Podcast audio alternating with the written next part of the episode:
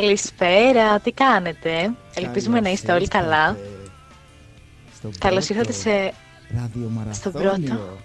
Καλά το λέω. του ράδιο ένταση. Σωστά. Ακριβώς.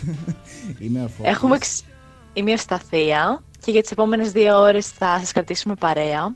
Είμαστε οι κάθε τρεις και λίγο για όσους δεν μας ξέρετε. Με μια μικρή απώλεια, αλλά δεν πειράζει. Ε, δεν πειράζει. Υγεία.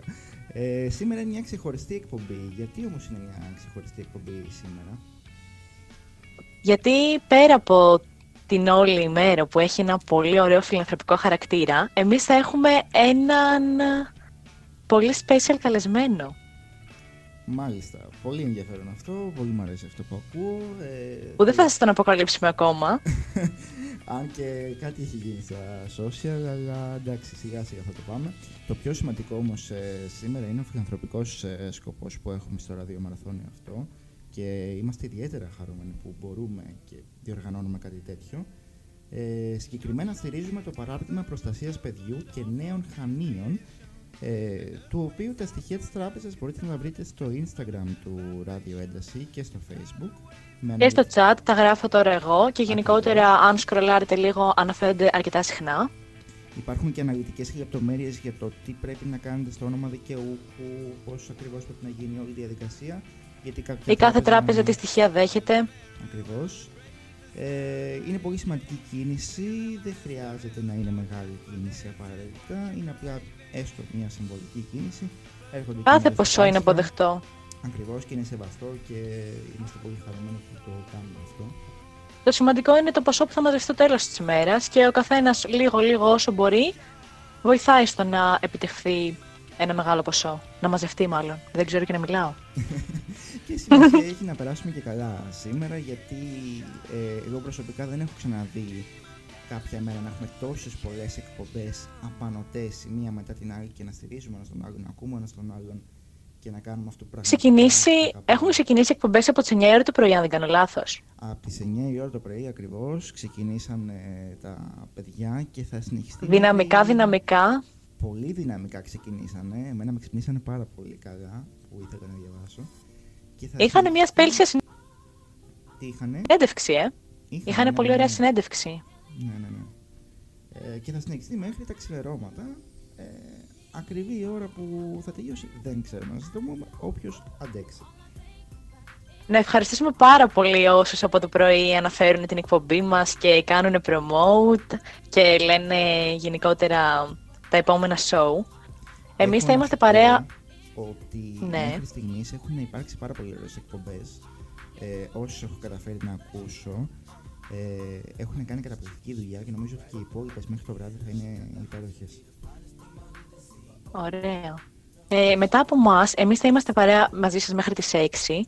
Μετά, 6 με 7, θα είναι ο DJ Matko με, ένα special, ε, με μια special λίστα νέα. Κάτι τέτοιο άκουσα. Μμμ. Ε, σωστά. Ακολουθεί μετά 7 με 9 η φάρμα των ζώων, που έχει γίνει πολύ χαμός γενικότερα με αυτή τη φάρμα, με τα παιδιά, με τα άτομα την οποία την αποτελούν. Μετά 9 με 10 θα είναι οι bungee jumping, οι οποίοι θα έχουν ε, καλεσμένους, νομίζω, τους bad movies για συνέντευξη. Εγώ ανυπομονώ πάρα πολύ γι' αυτό, να σου πω την αλήθεια. Γιατί ακούω αρκετά τραγούδια των bad movies και δεν ήξερα καν ε, Δεν ξέρω πολλά πράγματα για αυτούς, οπότε θα έχει, θα έχει πολύ ενδιαφέρον. Μετά, 10 με 11 θα είναι η The Killing Me Softly, ο αγαπημένος μας Τέριος. Δεν ξέρω ποια παρέα θα έχει μαζί του. Θέλω να πιστεύω Και ότι τα είναι βραδινά- ένα που Μας έχει λείψει αρκετά στον αέρα. Ελπίζω, ναι. Ή μπορεί να είναι και ο Σκευάκης, δεν ξέρω. Και το βράδυ μετά φωτιές. Θα δούμε πώς θα κυλήσει. Μην ξεχνάτε, θα είμαστε μαζί και στις 12 πάλι εδώ η κάθε τρεις και λίγο και φυσικά μετά τις 2 έπεται χαμούλης. Ε, να καλωσορίσουμε το chat μας. Είναι αυτή η Ε, ναι. εποχή. Θες να ξεκινήσεις; Βλέπω έχουν μαζευτεί πάρα πολλά άτομα. Ε, ναι, Από ναι, πού να ναι. ξεκινήσω, να ξεκινήσουμε με αυτούς που μας έχουν γράψει. Ο Εγώ Σου λέει ότι είναι η πρώτη γενική φωνή που ακούει μετά από δύο ώρες. Οκ. και καλησπέρα μας λέει η Καλιάνα και η Δήμητρα. Λοιπόν, να χαιρετήσουμε τον Μπέικον, τον ε, Σκευάκη, πήγα να ξεχάσω το όνομα, τον Σφυρί, την Μάρτι Μπουμ, η οποία δεν ξέρω ποια είναι, Είχε μπει και τη στο Διονυσία. Ναι, το θυμάμαι το όνομα, αλλά δεν ξέρω ποιο άτομο είναι. Ε, ποια άλλη είναι φώτη; Ε, Stranger είναι Ζαμπονάκι, το αγαπητό μας, είναι ο Βάρδος, είναι ο Άλεχ, με χ, είναι ο, Ο Γκρόι, Αλχ έχει γίνει τέτοιο σήμερα με το Χου. το αναφέραν και νωρίτερα. είναι ο Μιχαλό 13, ο αγαπητός μας Χρήστος, είναι ο Αρκούδος, η Ζελαδίτσα, Ο Σίμος, ο Μάου, ο producer 2 που είναι απλά το στούντιο, ο Μάκης Κοτσάμπασης που είναι η παραγωγάρα μας η τρίτη που αυτή τη στιγμή τουλάχιστον μας ακούει και είμαι πολύ ικανοποιημένος εγώ γι' αυτό. Ε, ο Μάνος, ο Πάνος Πανταζής, Μάνος πήγα να πω, μπράβο στη θεία.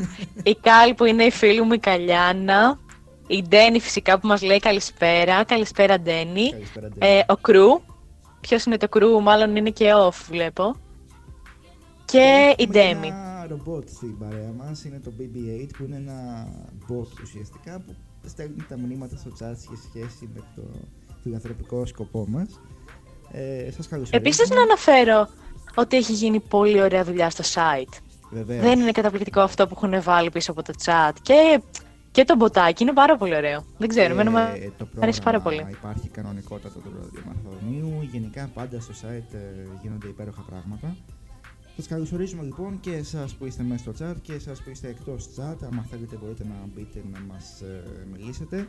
έντασiradio.tuc.gr κάθετος ε, chat ή απλά στο ράδιο ένταση στην ισοσελίδα και μπαίνετε στην καρτέλα του chat Υπάρχει το link. να μας μιλήσετε ε, και περιμένουμε να γίνουμε ακόμα περισσότεροι. Ε, άκουγα Και ό,τι το θέλετε στο- εννοείται μπορείτε να μας το λέτε στο chat. Οποιαδήποτε ερώτηση έχετε, απορία. Και αργότερα αν θέλετε να ρωτήσετε κάτι τον καλεσμένο μας. Βεβαίως και αυτό είναι πολύ θεμητό να ξέρεις, το θέλουμε. Ε, Μμμ. Δώσε φωνή λοιπόν είναι ο τίτλος της ε, σημερινής μας εκπομπής ε, με αφορμή τον ραδιομαραθώνιο τόσο στα ταλέντα που χρειάζεται να αναδειχθούν όσο και στα άτομα που το έχουν πραγματική ανάγκη. Ε, και με αυτό εμείς προσπαθούμε να πούμε ουσιαστικά ότι υπάρχουν κάποιες φωνές εκεί έξω που αξίζει να ακουστούν είτε είναι καλλιτέχνες είτε είναι άνθρωποι που το έχουν ανάγκη. Γιατί και οι καλλιτέχνες αυτή τη στιγμή, αυτή την περίοδο, περνάνε δύσκολα, ε, όσο περίεργα και αν σας φαίνεται. Γι' αυτό και η σημερινή ημέρα είναι και αφιερωμένη στο κίνημα Support Art Workers, το οποίο κατά την περίοδο του κορονοϊού ε, είναι ιδιαίτερα έντονο γιατί οι καλλιτέχνες ε, έχουν μείνει πίσω, όπως και πολλοί άλλοι κλάδοι φυσικά έτσι. Βέβαια προσπαθούν ε, Α. Σε χάσαμε λίγο, αν θες να το Αλλά- επαναλάβεις. καμία σχέση. Θες να το επαναλάβεις γιατί σε χάσαμε λίγο; Πώς; Α, ωραία, γιατί και εγώ σε έχασα. Δεν πειράζει, ούτως ή άλλως είναι. μια Ωραία, πολύ λέω ότι καλή ώρα προσπαθούν για να βέβαια αρκετοί τραγουδάς. καλλιτέχνες. Βλέπω μέσω. Πες τώρα που ήρθες και μπαίνουμε τραγούδι. Τι να πω! Ακούγομαι στον αέρα. Ναι, ναι, ναι, ναι. Σε ακούμε. Ωραία, χαίρομαι. ε, ήθελα να πω ότι πολλοί καλλιτέχνες βλέπω ότι τώρα στην καραντίνα προσπαθούν να κάνουν διάφορες online εκδηλώσεις, είτε συναυλίες, είτε και stand-up comedians, γενικότερα να γίνουν online η παρουσίαση της δουλειάς τους. Αλλά σίγουρα χρειάζεται πάρα πολύ υποστήριξη αυτή η δράση. Και έχουν και μικρά αντίτιμα οι παραστάσεις τους έτσι. δεν είναι. Δηλαδή Μμμ. σε δύο-τρεις που έχω παρακολουθήσει είναι πραγματικά εξαιρετικά μικρό το αντίτιμο. Όχι ότι σου προσφέρει την ίδια εμπειρία φυσικά, αλλά αξίζει να κάνεις και εσύ μια προσπάθεια να διασκεδάσεις με στο σπίτι. Και, να Και είναι και το να δώσεις ελάχιστο. αντίτιμο για να ανταμυφθεί και λίγο κόπο και δουλειά τους. Δεν μπορούν και όλα να γίνονται δωρεάν και τσάμπα. Και βέβαια, και βέβαια. Πάμε να ακούσουμε μουσικάδες τις οποίες ε, θα αποποιηθώ, θα αποποιηθώ τις ευθύνες μου γιατί ξέρουμε πολύ καλά ότι σημερινή ημέρα την έχει αναλάβει ευσταθία κατά ένα μεγάλο μέρος. Σήμερα ε, το κομμάτι της μουσικής τουλάχιστον έχω φτιάξει εγώ την playlist. Ελπίζω να μην απογοητευτείτε πολύ. Okay, okay, Βασικά δεν θα απογοητευτείτε, είναι τέλεια. Ναι, ναι, ναι. Και είναι Ε, ένα οπότε, σύμφωνα ναι. με το νέο. οπότε σε ακούσουμε λίγο τραγουδάκι και επανερχόμαστε να σας πούμε για τον καλεσμένο μας. Βεβαίως. Επιστρέφουμε πάλι σε λίγο. will never be the same. I'm glad you came.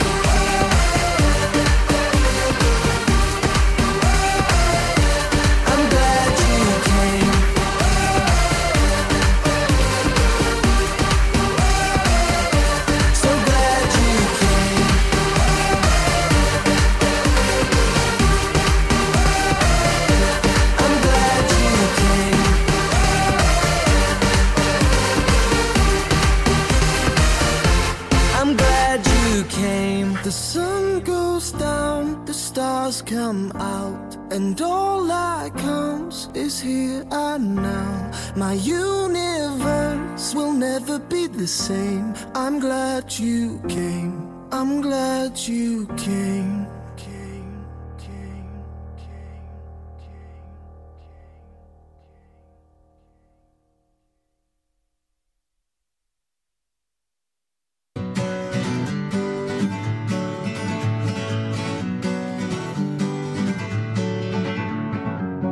Feeling my way through the darkness, guided by a beating heart. I can't tell where the journey will end, but I know where to start. They tell me I'm too young to understand. They say I'm caught up in a dream. Well, life will pass me by if I don't open up my eyes. So that's fine by me. So wake me up when it's all over.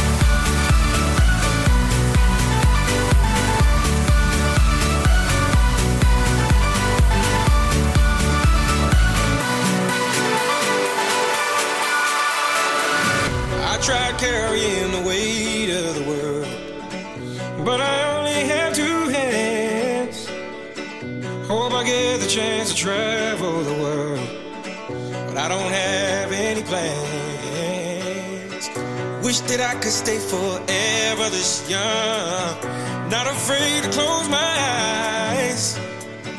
Life's a game made for everyone and love is the prize. So wake me up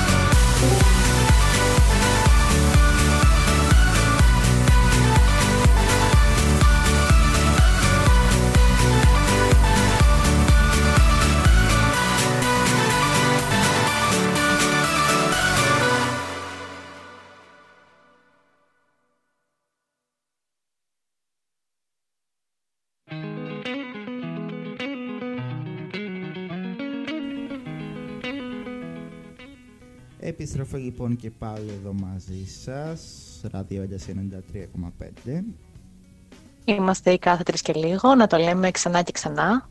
και βρισκόμαστε στο ραδιομαραθώνιο του ραδιοφώνου μας σήμερα για φιλανθρωπικό σκοπό. Αχ, τι Θα ωραία είμαστε που μαζί δεν μέχρι έχουμε τις όλα. 6.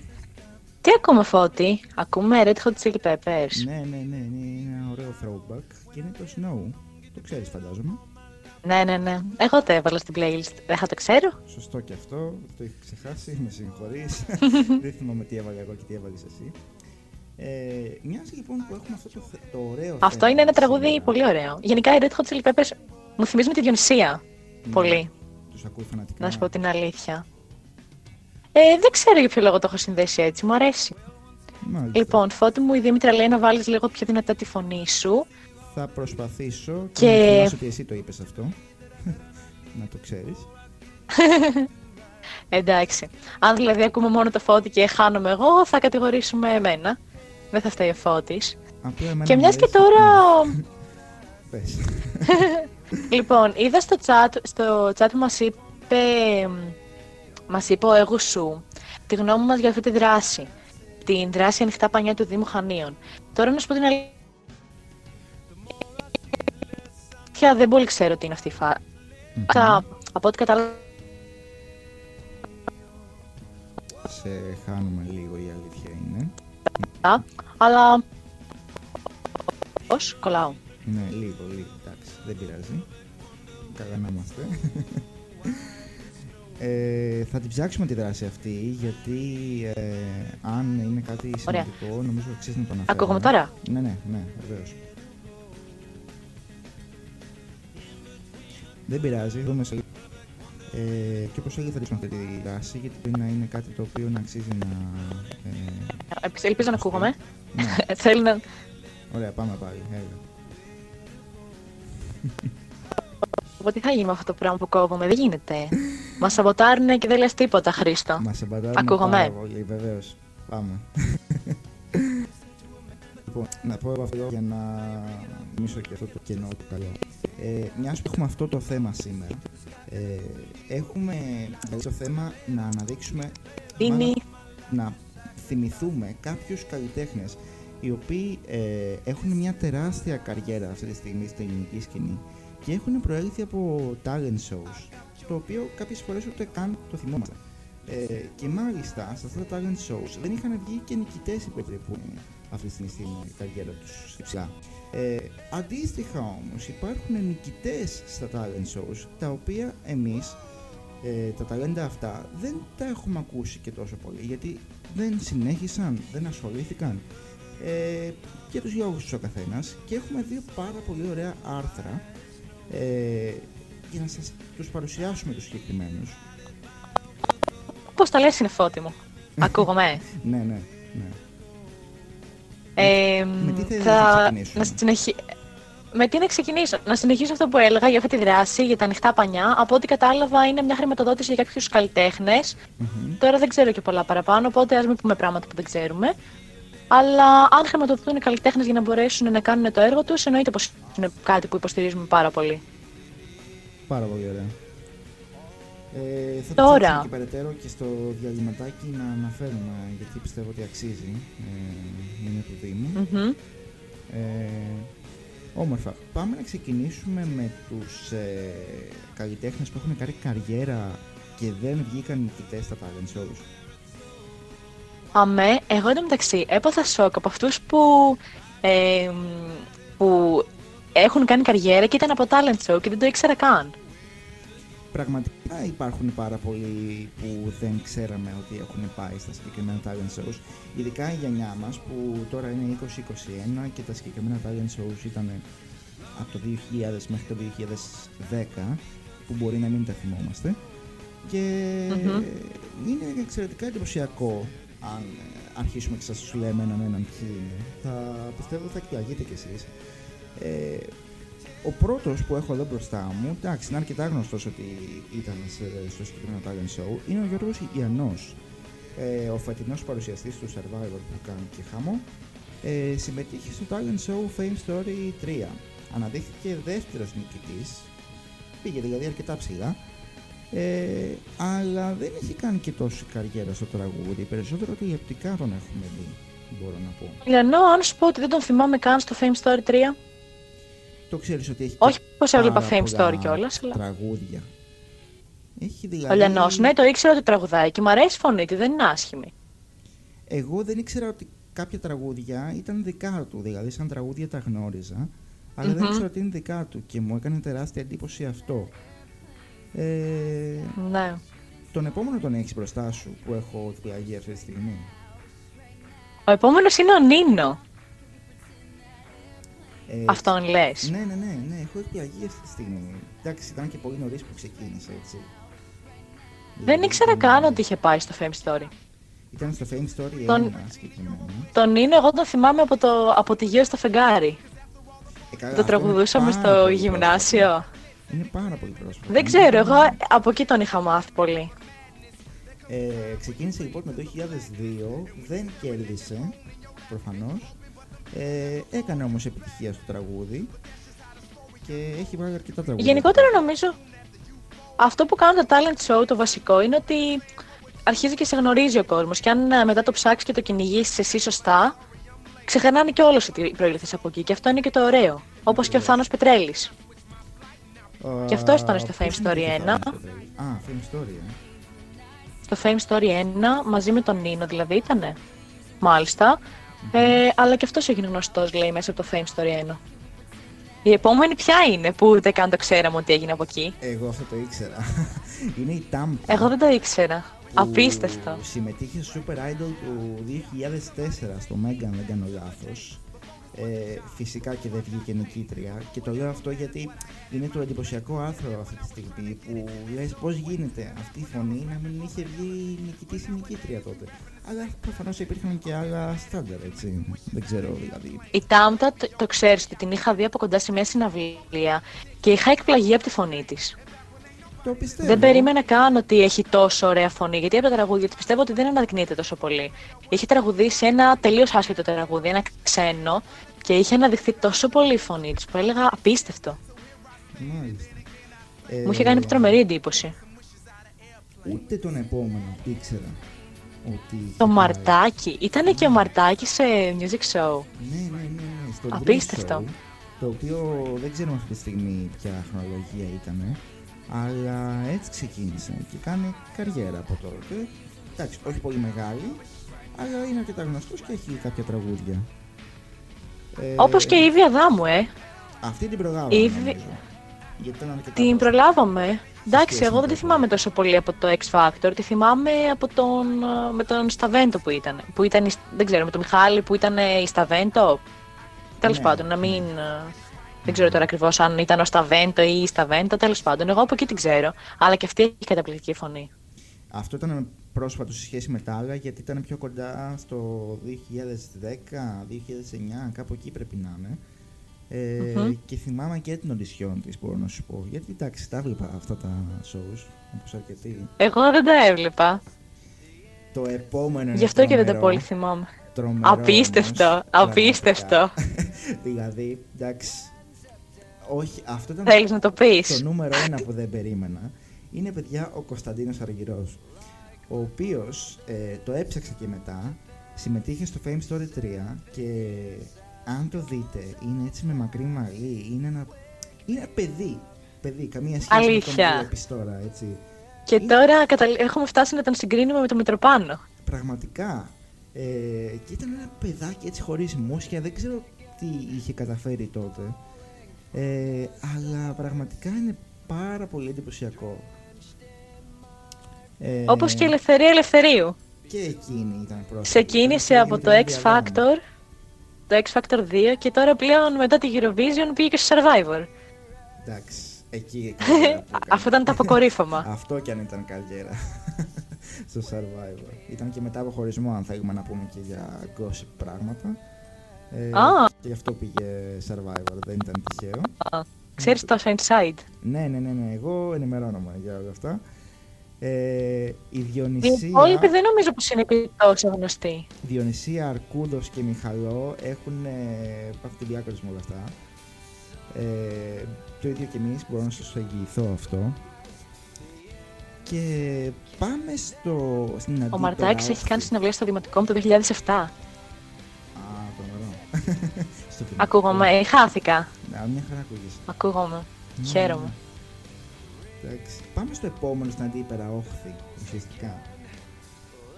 Τους νικητές οι οποίοι πλέον δεν τους ξέρει κανείς. Ναι. Για να μην το πω αλλιώς. Όχι, όχι, μην το πεις αλλιώς, να το κάνουμε πιο καλά.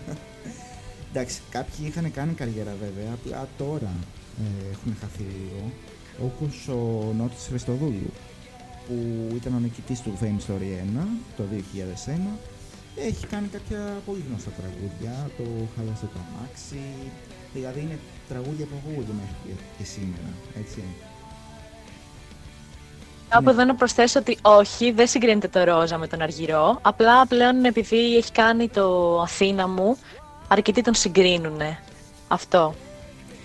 Έχουν πει ότι είναι κάτι αντίστοιχο στη γενιά μας, όχι όμως ότι είναι της ίδιας ποιότητας ή του ίδιου βεληνικούς. Να το ξεκαθαρίζουμε αυτό. Απλά κάθε γενιά έχει τα δικά της και οφείλουμε να το αναγνωρίζουμε. Έτσι. Ε, Και- την επόμενη ήξερες ότι ήταν νικήτρια του Fame Story; Γιατί εγώ δεν το ήξερα. Όχι. Την Καλομήρα την είχα δει από κοντά όταν ήμουν πάρα πολύ μικρή. Στο Λούνα Πάρκ είχαμε πάει και είχε συναυλία η Καλομήρα. αλλά δεν Ποια ήξερα χρονιά καθόλου. μιλάμε τώρα. τον επόμενο δεν ξέρω καθόλου, τον Σταύρο Κωνσταντίνου. Πραγματικά. Είχε κερδίσει το Super Idol. Το Super Ούτε Idol το του Περικλειστήρι. 2004 νομίζω ήταν το πρώτο που έγινε. Το συγκεκριμένο Όντως, talent δεν show, έχω ναι. καθόλου ιδέα. Ε, αλλά πραγματικά έχει χαθεί σαν talent show, ούτε τώρα ακούγεται.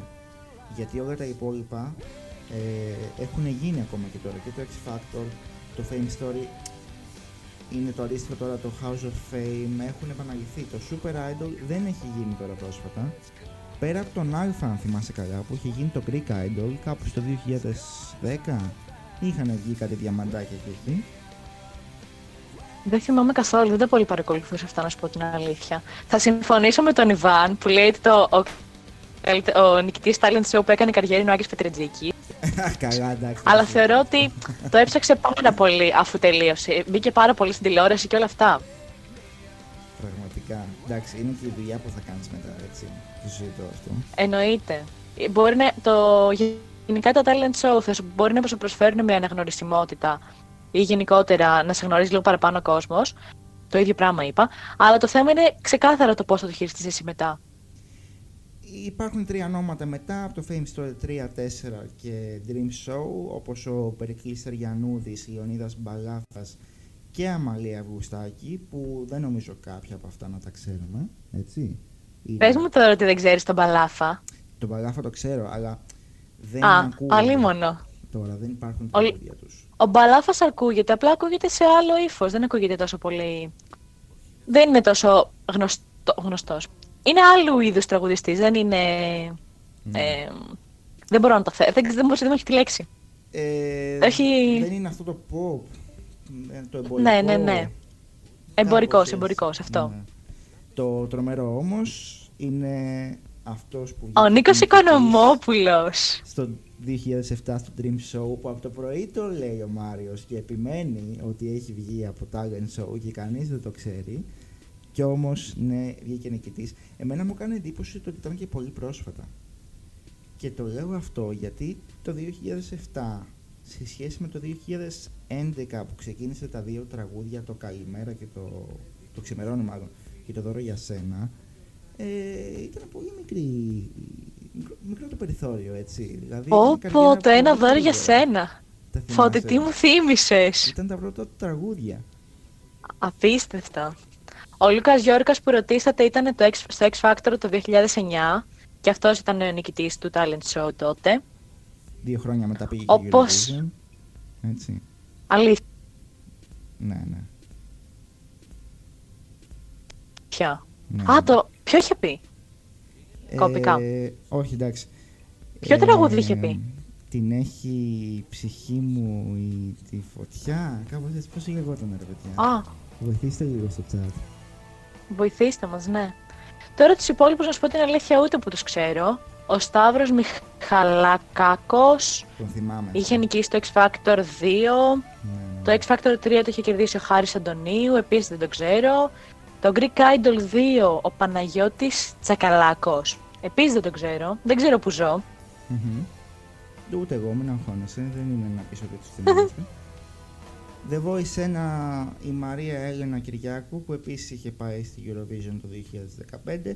Και The Voice 2, το 2015, ο Κώστας Αγέρης, αν θυμάστε, ήταν ένας ε, πόντιος που είχε κάνει μεγάλη εντύπωση. Ε, Α, αυτό έχει κερδίσει. ναι, ναι, ναι, ναι. Και πάνω σε αυτό θα σταθούμε σήμερα, στο The Voice 2, στον διαγωνισμό εκείνων, που ανέδειξε, αγωνε- μα, ο- δεν τον ανέδειξε για την ακρίβεια, ε, ίσως έγινε ευρύτερα γνωστός μέσα από αυτό, ε, αλλά δεν βασίστηκε σε αυτό, έκανε καριέρα μόνος του μετά, το δούλεψε και τη χτίζει και τώρα και πιστεύω ότι θα πάει πάρα πολύ ψηλά. Ε, Ο σημερινός μας καλεσμένος λοιπόν μμμ. είναι 22 χρονών, για όσους ενδιαφέρεται, πλάκα κάνω. ε, είχε, είχε συμμε- συμμετείχε στο The Voice 2 το 2015 με το, πολύ- με το αγαπημένο μου τραγούδι βασικά, το έμεινε εδώ του Μπάμπη Στόκα και ωραίο. είχε τρελάνει, θυμάμαι πάρα πολύ το ρέμο. Είχε παθεί σοκ. Ήταν και Ε, από τους πρώτους που γύρισε, και γε- έτσι. Ναι, ναι, όχι, είχε γυρίσει πρώτο στα πρώτα 7 δευτερόλεπτα νομίζω. Πριν τελειώσει το Και- και... ε, νομίζω ήταν πάρα Ναι, πολύ ναι, ναι, γρήγορα. ναι, ναι. Με αυτή τη φωνή, τη βαριά, τη γεμάτη, την ε, μαγευτική. Ε, τέλος πάντων, φωνή. Και μαζί μας σήμερα λοιπόν θα έχουμε τον Κωνσταντίνο Αγγελόπουλο. Ο οποίος είχε κάνει τεράστια εντύπωση τότε στο κοινό και στους κριτές ε, και είχε μαγέψει τόσο με τη φωνή του όσο και με το μυαλό του, ειλικρινά. Ε, πάμε να ακούσουμε ένα τραγούδι του και να γυρίσουμε μαζί του, τι λες; Συμφωνώ. Τέλεια, πάμε να ακούσουμε. Πάμε, πάμε.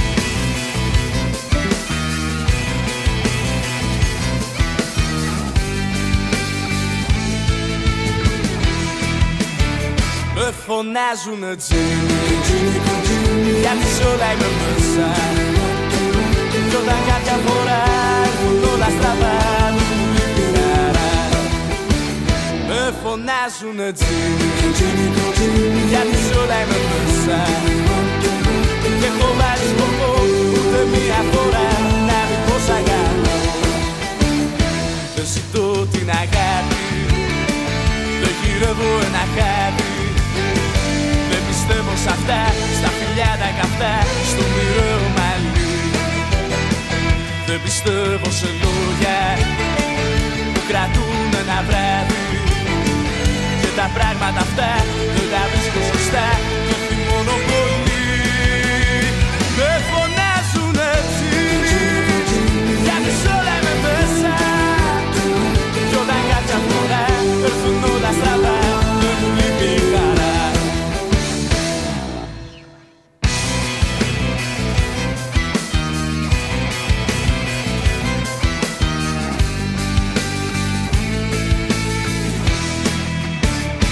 Με φωνάζουνε τζίνι Γιατί σ' όλα είμαι μέσα Και έχω βάλει σκοπό Ούτε μία φορά να δει πως αγαπώ Δεν μ' αρέσουν τα λόγια Τα παχιά και μεγάλα. Δεν σηκώνω πολλά Κανείς δεν μου μιλά Γιατί έχω πυγμή Τα κορίτσια μου όλα πέσω σαν καραμπούλα Κι αν δεν έχω λεφτά, σας το λέω κοφτά Δεν με νοιάζει στιγμή. Με δεν τσίνι Γιατί σ'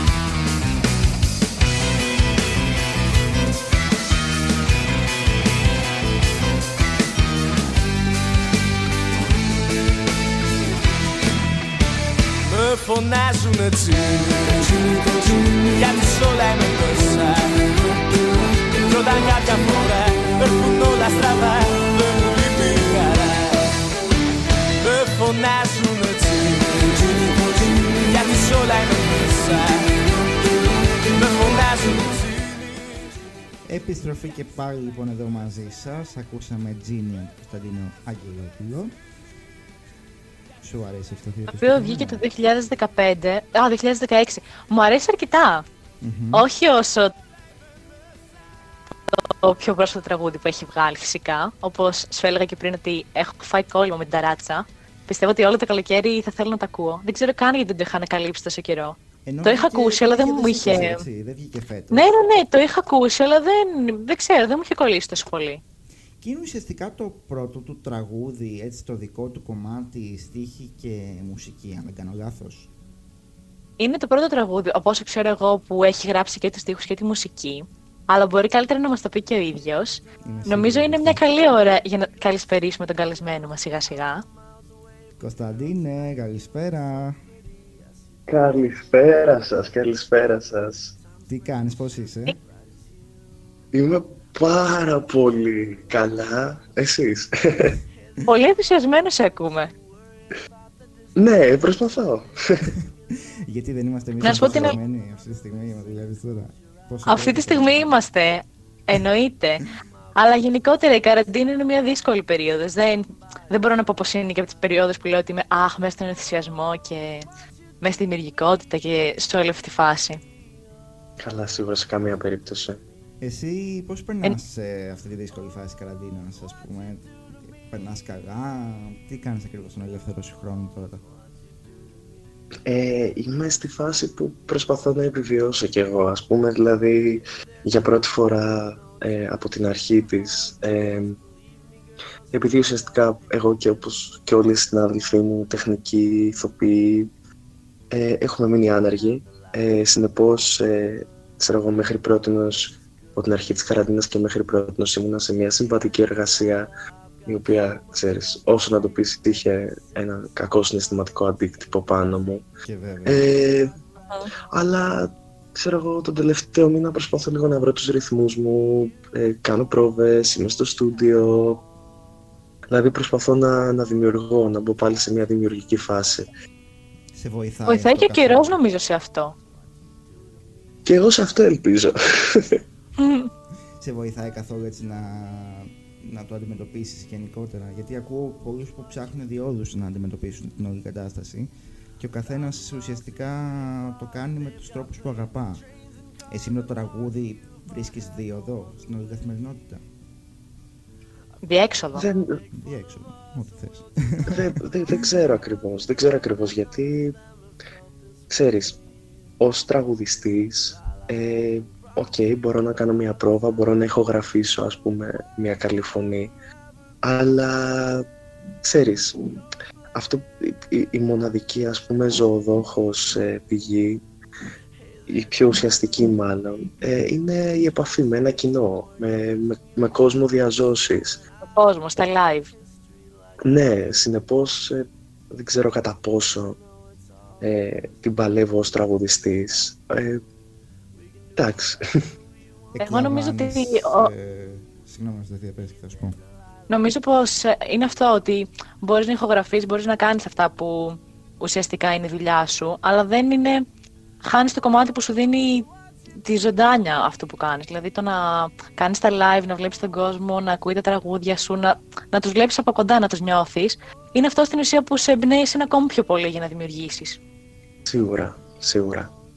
Εκλαμβάνεις αυτή την Πιστεύω. αγάπη από το κοινό σου μέσα από τα social media, δηλαδή σε στηρίζει ακόμα; Ε, η αλήθεια είναι ότι δεν, ε, δεν ασχολούμαι σχεδόν καθόλου με τα social media. Ε, δεν, δεν το έχω, ας πούμε. Δεν, Α, είσαι από αυτούς τους ανθρώπους.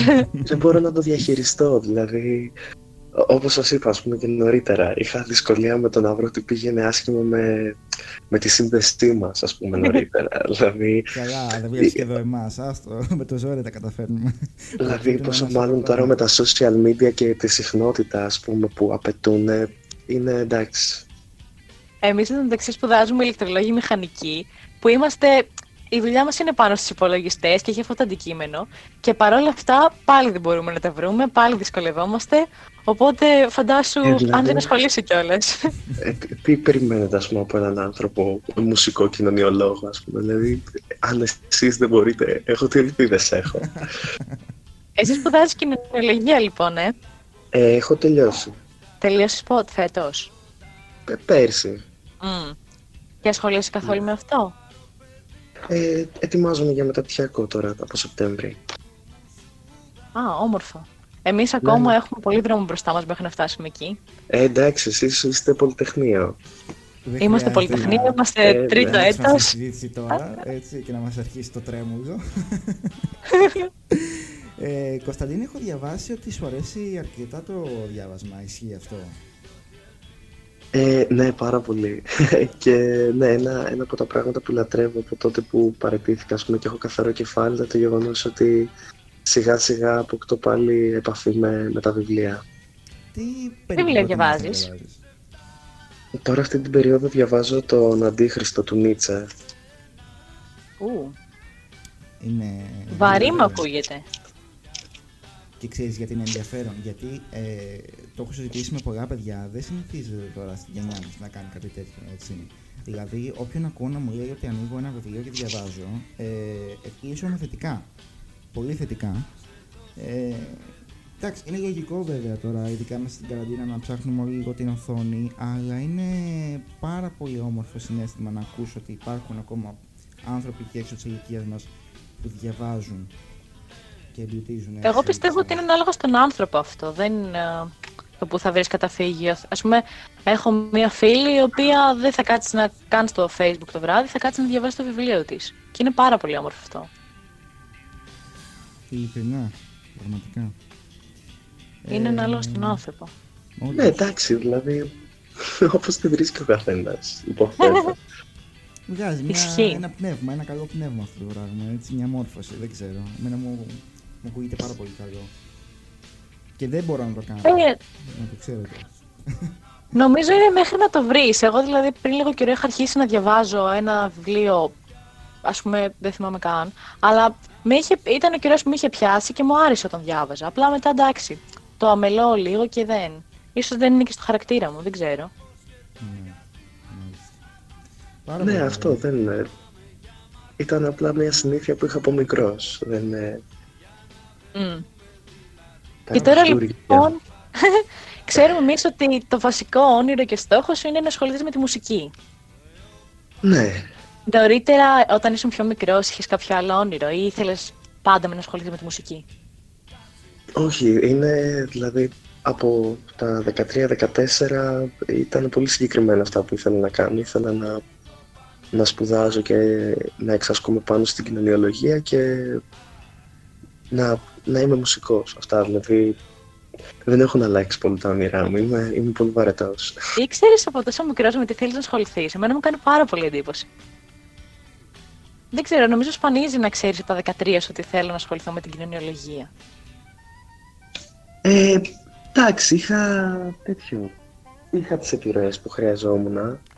Μμμ. Οπότε ναι, Σου Άρα είχε ήταν μπει στο Στην μυαλό. ουσία δύο παράλληλα όνειρα, έτσι. Δεν ήταν κάποιο που υπερίσχυε λίγο. υπερισχύουν ε, το καθένας στον τομέα τους. Δηλαδή δεν είναι τόσο ξέχωρα όσο φαίνονται. Ναι. Πώς Γιατί- πιστεύεις ότι, ότι συνδέονται μεταξύ τους; Ε, λόγω της κοινωνιολογίας έχω αποκτήσει ένα πιο sharp, ας πούμε, κριτήριο πάνω στην αξιολόγηση των μουσικών μου επιλογών, ε, πάνω στο πώς κινούμαι μέσα σε ένα χώρο και παίζω, πάνω στις μουσικές μου επιλογές, ας πούμε, πάνω σε ένα live. Ε, η μουσική επίσης, ε, επειδή αν μη τι άλλο είναι ένα ομαδικό παιχνίδι, με έχει μάθει να συνεργάζομαι, να συνδυάζω πηγές, είναι, είναι αρκετά κοντά. Είναι αρκετά κοντά. Ε, άρα καταλαβαίνω ότι έχει επηρεάσει και τον τρόπο που ε, συμπεριφέρεσαι στους άλλους ε, γενικότερα, έτσι, δηλαδή και στους μουσικούς και στο κοινό σου, σε έχει επηρεάσει ευρύτερα ε, αυτή η σπουδή. Σίγουρα, σίγουρα, σίγουρα. Όπως και, στο, όπως και στο περιεχόμενο που γράφω. Ας πούμε, επειδή ακριβώς πολύ πριν την καραντίνα ε, η ταράτσα γράφτηκε το καλοκαίρι του 16 του 17. Α, τόσο Ε, παλιά. Ναι. Πριν την Ναι. καραντίνα, λοιπόν, ας πούμε, η, η ταράτσα είναι ένα βαθιά κοινωνιολογικό κομμάτι, ας πούμε, στο κεφάλι μου. Τύπου, είναι, ένα, είναι ξέρω εγώ, ένα τραγούδι το οποίο απευθύνεται σε, σε, σε μια φιλία, στο, στην ερωτική έλξη που αισθάνονται οι άνθρωποι που παρά τη μοναξιά τους έχουν την ανάγκη να βρεθούν σε μια ταράτσα, έχουν, να βρεθούν, έχουν την ανάγκη να βρεθούν ψηλά και να είναι μαζί. Ε, ξέρεις, σε μια, σε μια περίοδο που όλοι απο, αποξενωνόμαστε ή το προτιμούμε τα δίκτυα για να Ναι, επικοινωνούμε γιατί είναι πολύ πιο ανώδυνα. Ε, η ταράτσα λέει αυτό, δηλαδή έλα, έλα να αράξεις μαζί μας, τη μάσκα σου να πετάξεις, ξαναβρες τη δύναμή σου γιατί ισχύει εν τη ενώση. Οπότε ναι. Στην ουσία φαντάζομαι τονίζει ότι και την επηρεάζει. αληθινή επικοινωνία, την ουσιαστική, πέρα των social media και όλο αυτό. Ναι, υποθέτω. Ε, Ο μιας καθένας που νομίζω- ανέφερες το τραγούδι, ε, θέλετε να πάμε να το ακούσουμε, να ακούσουμε και το στίχους του και να δούμε τι ακριβώς έχει γράψει μέσα; Ναι, φυσικά. Τέλεια. Πάμε να ακούσουμε την τραγουδάρα και επιστρέφουμε σε λίγο. Ναι, ναι.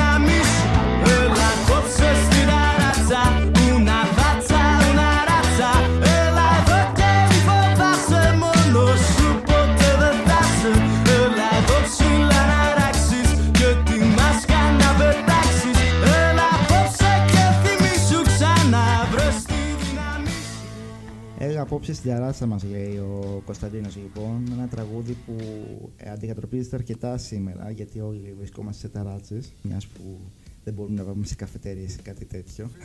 δεν ξέρω, νομίζετε ότι... Εγώ δεν έχω τεράτσα δυστυχώς. Είναι το μεγάλο μου παράπονο για αυτή την καραντίνα.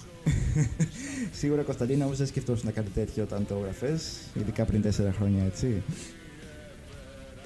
Ναι, είναι περίεργο. Ε, ουσιαστικά αυτό το τραγούδι γράφτηκε για ένα 15 Αύγουστο στην Αθήνα, στην Ταράτσα, στο λόφο του Στρέφη, στα Εξάρχεια, όπου ήμασταν, ξέρω εγώ, τρία παιδιά, ήμασταν χειρότερο σενάριο και από το Τσίου. Ήταν κακή φάση. Ε, η Χριστιανά μας λέει τι λουδένιο πλάσμα που είσαι ε, και ο Μη Κάπα μας λέει τι τραγουδάρα που είναι το συγκεκριμένο τραγούδι. Ε, νομίζω μπορούμε να συμμεριστούμε όλα αυτά τα σχόλια, έτσι, συμφωνούμε απόλυτα σε αυτό. Αν έχουμε φάει στα κοπλιμέντα τον Κωνσταντίνο. Δεν νομίζω ότι έχει ανάγκη, αλλά εντάξει. Θα σε ματιάξουμε. Γι' αυτό γίνεται Στο εξαποστάσεις τέλος. εκπομπή, για να μην τον ματιάσουμε. να το θυμάσαι αυτό. Κωνσταντίνε, πέρα από την κιθάρα παίζεις κανένα άλλο όργανο; Ε, είμαι στη φάση που έχω, έχω αρχίσει να μαθαίνω πιάνο. Ω, μόνος σου ή με Ναι. καθηγητής; Ε, όχι, όχι, κιθάρα ήμουν αυτοδίδακτος ε, και είμαι. Ε, πιάνο έχω ξεκινήσει μια καθηγήτρια. Τα κατάφερες να μάθεις, δηλαδή κιθάρα μόνος σου, ε. Ναι, ναι. Εγώ έχω πάρει μια κιθάρα και προσπαθώ να τη γρατζουνάω. ε, Αλλά μου φαίνεται πάρα πολύ δύσκολο και θέλει πολύ επιμονή, πιστεύω, για να μάθεις να παίζεις. Δεν μπορείς να φανταστείς, Κωνσταντίνε, πόσο βασανιστικό είναι όταν προσπαθεί η Ευσταθία να μάθει κιθάρα. Δεν έχεις ιδέα. Νομίζω ότι είναι πολύ βασανιστικό για όλους τους υπόλοιπους. Δεν ξέρω. δηλαδή, Δεν ξέρω πραγματικά, αλλά σε σχέση με την Ευσταθία, ξέρεις πόσο σ' αγαπάω Ευσταθία μου, αλλά αυτό το κομμάτι, εντάξει, τι να πω. Στην αρχή και εσύ έτσι δεν ήσουνα. εγώ ήμουν, δεν ξέρω πώς είσαι εσύ, αλλά εγώ ήμουν παράδεκτος. εγώ παρά ήμουνα. σε βαθμό ε, τους παίζω κάποιο τραγούδι, ξέρω εγώ, δύο συγχορδίες που έχω μάθει που λέει ο λόγος και τους λέω δεν καταλαβαίνετε ποιο είναι. Εγώ νιώθω ότι είναι τόσο ξεκάθαρο στα αυτιά μου επειδή το έχω ακούσει και νιώθω ότι παίζω αυτό, αλλά δεν καταλαβαίνει κανείς τίποτα, μου λένε σπα- ε, απλά μου παίρνουν την κιθάρα από τα χέρια, δεν είναι και πολύ καλό. πω, πω, πω, πω, ντροπή. αλλά είμαστε φίλοι της και τη στηρίζουμε και έτσι πρέπει να κάνετε. Πάντα στα Όταν πρώτα μάθω βήματα. όμως κιθάρα και θα με χρειάζεστε για να πηγαίνουμε στην παραλία και να παίζουμε, μια χαρά θα είναι. Αυτό τι κάνεις, πηγαίνεις, παίζεις στην παραλία, Κωνσταντίνε. Το κλασικό Ε, για Αν είχα Εντάξει, παραλία, Αυτό, αυτό το σενάριο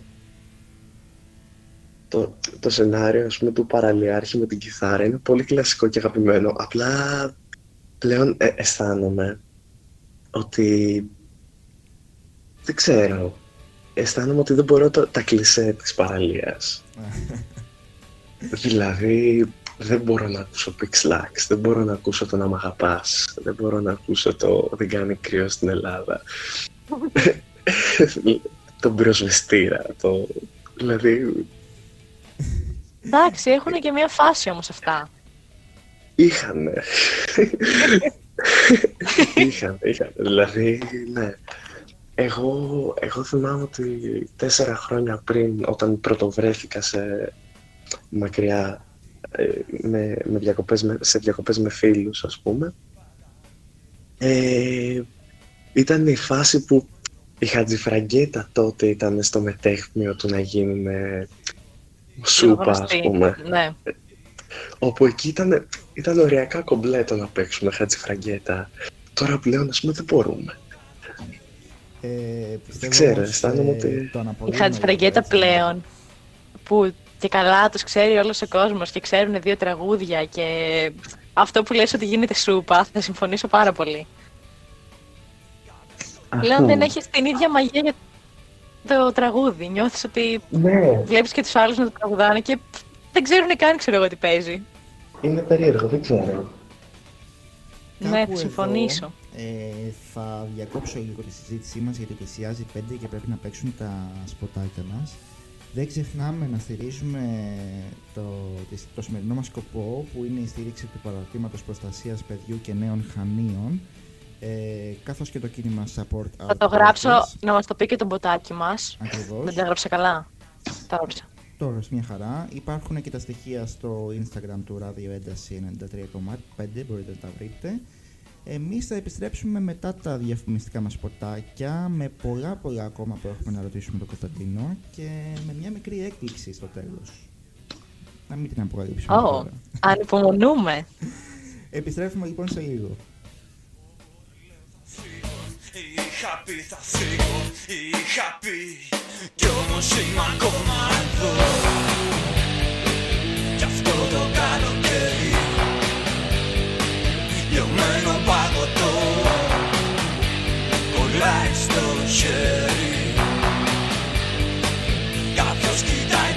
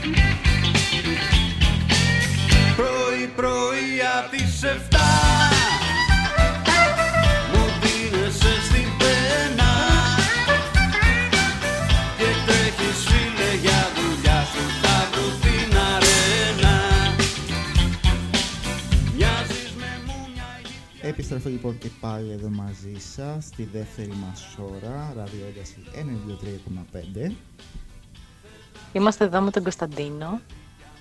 και έχω μια εξαιρετική συζήτηση μέχρι στιγμής. Εγώ είμαι πάρα πολύ ενθουσιασμένος και ήμουν από την αρχή να ξέρεις πάρα πολύ ενθουσιασμένος που ε, δέχθηκες κατευθείαν να έρθεις εδώ, έστω και από μακριά, έτσι. Ε, και μάλιστα πρέπει να σας πω ότι ο Κωνσταντίνος ήταν και πολύ χαρούμενος που θα έχουμε και φιλανθρωπικό σκοπό και μου είπε και προσωπικά ότι θέλει να βοηθήσει και όταν ξεκινήσουν και τα live του ε, και φυσικά αυτό καταλαβαίνετε πόσο σημαντικό είναι για έναν άνθρωπο.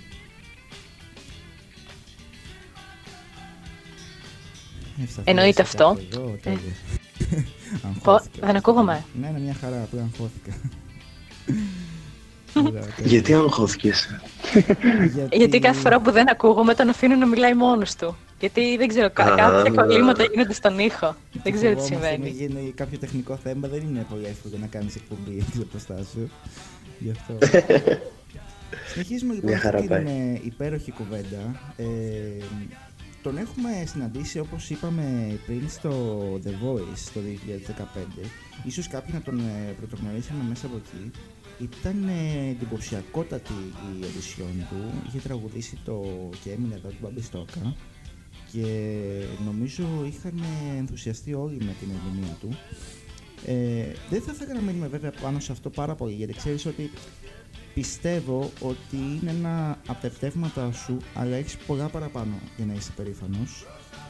Ε, ωστόσο αξίζει να μάθουμε κάποια πράγματα από αυτό γιατί ξέρεις εμείς όταν τα βλέπουμε απ' έξω μας δημιουργούνται κάποιες ε, απορίες. Π.χ. Ε, ήταν δική σου απόφαση να πας στο Voice ή σε όφησε κάποιος άλλος όπως ακούμε συχνά; Ναι. Κοίτα, για να σου είμαι ειλικρινής, ε, τύπου πάνε σχεδόν 7 χρόνια από τότε. Δηλαδή, δεν έχω πάρα πολλές αναμνήσεις. ε, δε- δεν θυμάμαι ακριβώς, ας πούμε, δηλαδή, αυτό, ας πούμε, το, το σχολείο περί οντισιών, δεν θυμάμαι πώς ήταν η οντισιόν. Θυμάμαι ότι είχα τραγουδήσει το τραγούδι του Κωνσταντόπουλου, ε, το Αλκιδιάδη, αλλά Αλλά μένουν εκεί οι μνήμες σου. Δηλαδή, ας πούμε, αν ρωτήσεις, αν ρωτήσεις ας πούμε, ποια ήταν τα επόμενα τραγούδια που υπόθηκαν τουλάχιστον από μένα, δεν είμαι σίγουρος ότι μπορώ να τα θυμηθώ όλα. Ε, δηλαδή, Πιο πάει πολύ δηλαδή. σκέρα. Θα θυμόμαστε δηλαδή- εμείς παρά εσύ. Η αλήθεια είναι πως ναι. Είναι Πάντως πάρα γενικά πολύ. αυτή η εμπειρία πιστεύεις ότι σε βοήθησε, σε μ, δημιούργησε μεγαλύτερο κοινό γύρω σου; δεν Άλλαξε ξέρω ο κατά τρόπος. πόσο, δεν ξέρω κατά πόσο ρεαλιστικό είναι αυτό, δηλαδή κατά πόσο δημιουργείται ένα κοινό, γιατί αρχικά δεν, δεν, παίζω, δεν παίζω και τραγουδάω έντεχνη μουσική, παραδείγματος χάρη, Μμμ. ε, οπότε δεν είναι αντιπροσωπευτικό, ακόμα και αν κάποιος ας πούμε ήθελε να ακούσει έναν έντεχνο τραγουδιστή αργότερα, έναν διαγωνιζόμενο ο οποίος είναι έντεχνος τραγουδιστής και ερχόταν σε ένα live μου θα απογοητευόταν.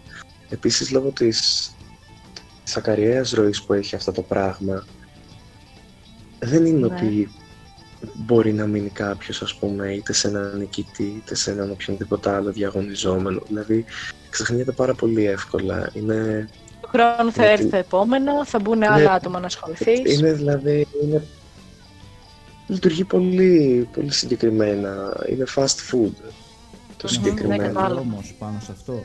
Λέγαμε πριν ε, ξεκινήσουμε τη συνέντευξή μας με την Ευσταθία για κάποια ταλέντα που αναδείχθηκαν από talent shows, μάλλον που είχαν συμμετάσχει σε talent shows, αλλά δεν βγήκαν Μμμ. νικητές και τώρα έχουν τεράστια καριέρα. Ε, δεν νομίζω ότι όντως μας μένουν οι νικητές τις περισσότερες φορές. Μας μένουν συγκεκριμένες εμφανίσεις. Και νομίζω ότι δική σου είναι μία από αυτές τις Σίγουρα. εμφανίσεις που μας έχουν μείνει. Ε, Σίγουρα. Κοίτα πώς δουλεύει όμως, δηλαδή δεν, υπά, δεν, υπάρχει αυτός ο, ακα- δεν υπήρχε τουλάχιστον αυτός ο ακαριαίος ρυθμός, ας πούμε όταν η γλυκερία ή ξέρω εγώ παλαιότερα ή ο Μπαλάφας όταν, όταν συμμετείχαν σε αυτού του είδους τα show ήταν ξέρω εγώ ένα το χρόνο ναι. και σε μια Τώρα εποχή είναι ας πούμε δέκατο χρόνο. και σε μια εποχή ας πούμε που τα προϊόντα δεν καταναλώνονταν τόσο εύκολα οπότε είχαν, είχαν τη- το χρόνο και την ανάσα να συσσωρεύσουν νόημα με τον καιρό.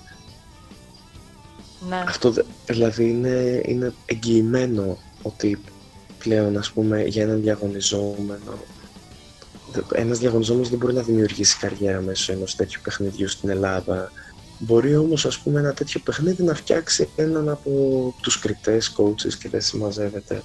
Αυτή είναι σίγουρα όντας ας πούμε γνωστοί ε, από, από παλαιότερα έχουν την ευκαιρία με συνεχή προβολ- προβολή να, να κερδίσουν ως καλλιτέχνες πράγματα. Δεν το είχα σκεφτεί ποτέ αυτό, ότι βοηθούνται και αυτοί. Ωραία οπτική. Ε, ναι, είναι γνωστό ότι βοηθούνται και αυτοί. Και... Δεν το είχα σκεφτεί, δεν ξέρω για ποιο λόγο. Και γι' αυτό είναι πολύ προσεκτικοί ποιους επιλέγουν κάθε φορά στα talent shows για κριτές. Ε, Και με Μμμ. βάση αυτούς ε, δρούν για να έχουν και μεγαλύτερη τηλεθέαση. Ε, και το προσέχουν πάρα πολύ αυτό η παραγωγή των ε, shows αυτών. Ε, άρα, γενικά, αυτή η εμπειρία ήταν ένας σταθμός που θα έχεις να λες, ας πούμε, σαν εμπειρία. Ε, ήταν κάτι που έχεις αφήσει πίσω. Σου άλλαξε δηλαδή λίγο το, τη ζωή σου τότε. Ήταν άλλη αναγνωρισιμότητα των άλλων απέναντί σου. Πώς ήταν δηλαδή όλη αυτή η κατάσταση για σένα; Ε, δεν ξέρω, γιατί ήμουν ακόμα μαθητής, οπότε δηλαδή δεν είχα, δεν είχα βγει τόσο πολύ από το μικρό κόσμο του σχολείου μου, όπου πραγματικά, ας πούμε, τουλάχιστον στο σχολείο μου δεν είχε αλλάξει τίποτα. Ήμουν ακόμα εξίσου το, το ίδιο δημοφιλής, όπως ήμουν και πριν, δηλαδή όχι ιδιαίτερα. Ε, έκανα παρέα με τα ίδια άτομα. Πολύ, πολύ ήσυχα πράγματα. Δεν, δεν το αισθάνθηκα ποτέ Ναι, αυτό το... ναι. Το μπαμ. Το, ναι, Ναι. κατάλαβα. Να φανταστώ Τώρα με τι βέβαια- μουσική ασχολείσαι. Ωπα, συγγνώμη, Φώτη. Δεν πειράζει, δεν πειράζει. Ήθελα να ρωτήσω ότι μετράει και το ποιόν του χαρακτήρα σου το γεγονός ότι το αντιμετώπισες έτσι. Γιατί μπορεί κάποιος άλλος να το είχε αντιμετωπίσει διαφορετικά, να είχε ανέβει σε κάποιο καλάμι, όπως γίνεται πολύ συχνά, όταν είναι τόσο απότομη η αλλαγή από τη μία μέρα στην άλλη. Έτσι δεν είναι. Υποθέτω, δεν, δεν ξέρω. Δηλαδή, φαντάζομαι ότι είναι, είναι λίγο προφανές ότι αυτού του είδους η εφήμερη. Οπότε, δεν ξέρω κατά πόσο υπάρχουν άτομα τα οποία όντως καβάλισαν το καλά μου μετά από κάτι τέτοιο. Ναι, ναι. Μάλιστα. Ναι. Ευσταθία, τι ήθελες να πεις, διέκοψα; Εγώ ήθελα να, να αναφερθώ στη μουσική, ότι είπε ότι πλέον ε, στο Voice είχε τραγουδούσε πιο έντεχνα κομμάτια, αλλά πλέον εμείς βλέπουμε ότι ασχολείσαι κυρίως με πιο rock κομμάτια. Κάνω λάθος; Στα live Ναι. δηλαδή θα ακούσουμε κυρίως rock. Ναι, κυρίως, ε, κυρίως ελληνόφωνο ροκ. Ε, Εγώ έχω Αυτές ακούσει ήταν, ε, Περουβά όμως. ε, καλά. Εννοείται. Ο Εννοείται. Ρουβάς είναι σταθερή αξία. Ο Ρουβάς είναι είδωλο.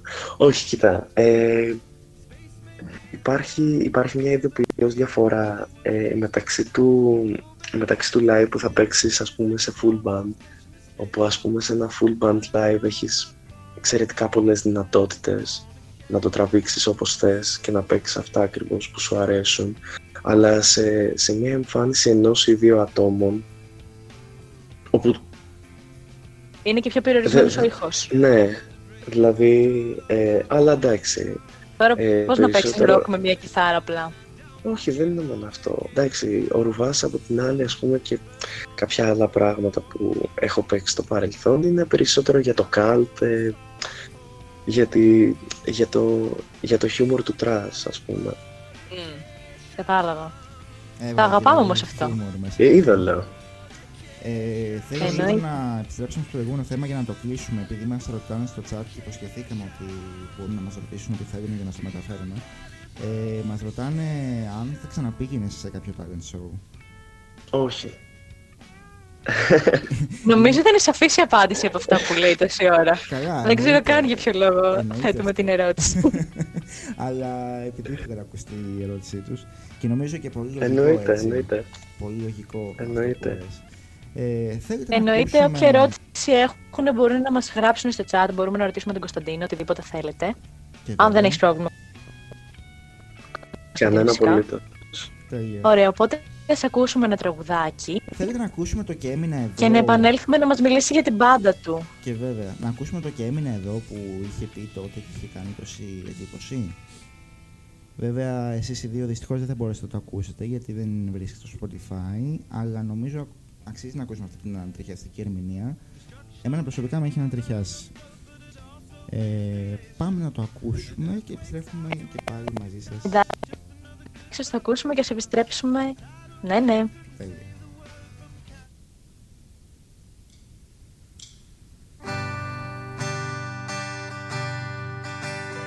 Μια χορδή που χτυπάει δυνατά μέσα στο στήθο σου Σαν άστρο που σβήνει Σε μια μελωδία που πίσω σ' αφήνει. Η μέρα μου φως μου, ζωή μου, ψυχή μου και πάθος και λάθος και τέλος και αρχή μου μικρή μου. Πληγή μου Κι αφού οι καλοί σου λένε πάντα την αλήθεια και νικούν και σε παίρνουν μακριά γιατί εσύ μου στηρίζεις. Κι αφού θέλεις να βγεις στη βροχή και να χωρέσεις με ένα άσπρο μαντίλι εγώ σ' ακολουθώ. Και έμεινα εδώ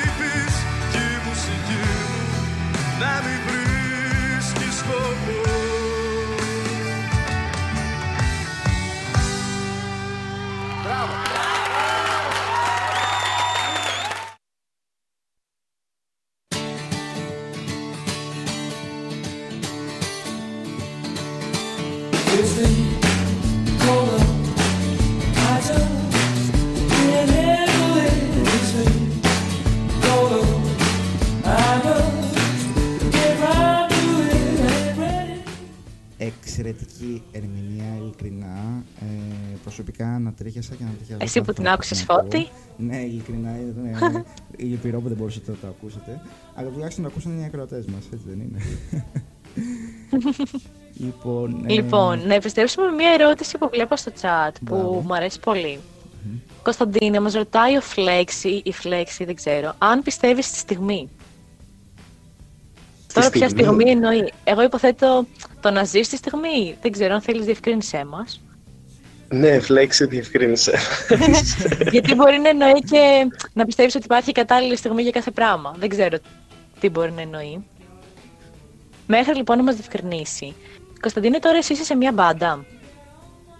ναι. Θέλεις να μας μιλήσεις λίγο σχετικά Ναι. με αυτό; Ε, συνέβη, ξέρω εγώ, στην αρχή της πρώτης καραντίνας, Ναι. όπου γενικά ήταν αρκετά ψυχοφθόρο για εμένα, δηλαδή ε, τύπου επειδή ξέρω εγώ είμαι και στις ευπαθείς ομάδες ας πούμε ε, Έχεις κάνει το εμβόλιο; όχι, δεν το έχω κάνει ακόμα, δεν μου έχουν στείλει ακόμα μήνυμα ε, τύπου επειδή φοβόμουν ε, στην πρώτη καραντίνα απλά έβγαινα μόνος μου ολομόναχος στο πάρκο για να δω λίγο πώς είναι ο έξω κόσμος στις 3 το βράδυ, στις 4 ε, ανεβοκατέβαινα το σαλόνι μου πάνω κάτω, είχα, είχα φάει τρελή φρίκη.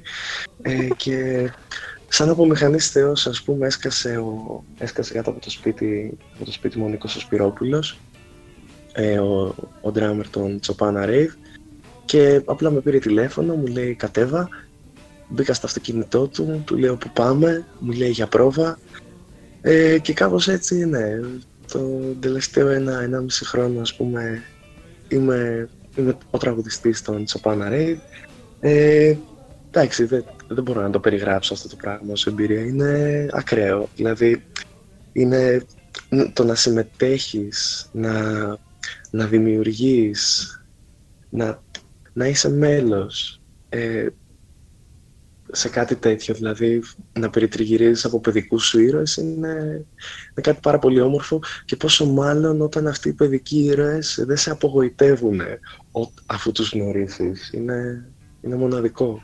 Ισχύει, Αισθάνομαι γιατί πάρα πολλές πολύ φορές τυχερός. κάποιον τον έχεις αρκετά ψηλά, αλλά όταν το γνωρίζεις συνειδητοποιείς ότι σκάει κάπως η φούσκα που έχεις στο κεφάλι σου. Ναι, ναι, αλλά ναι, είναι...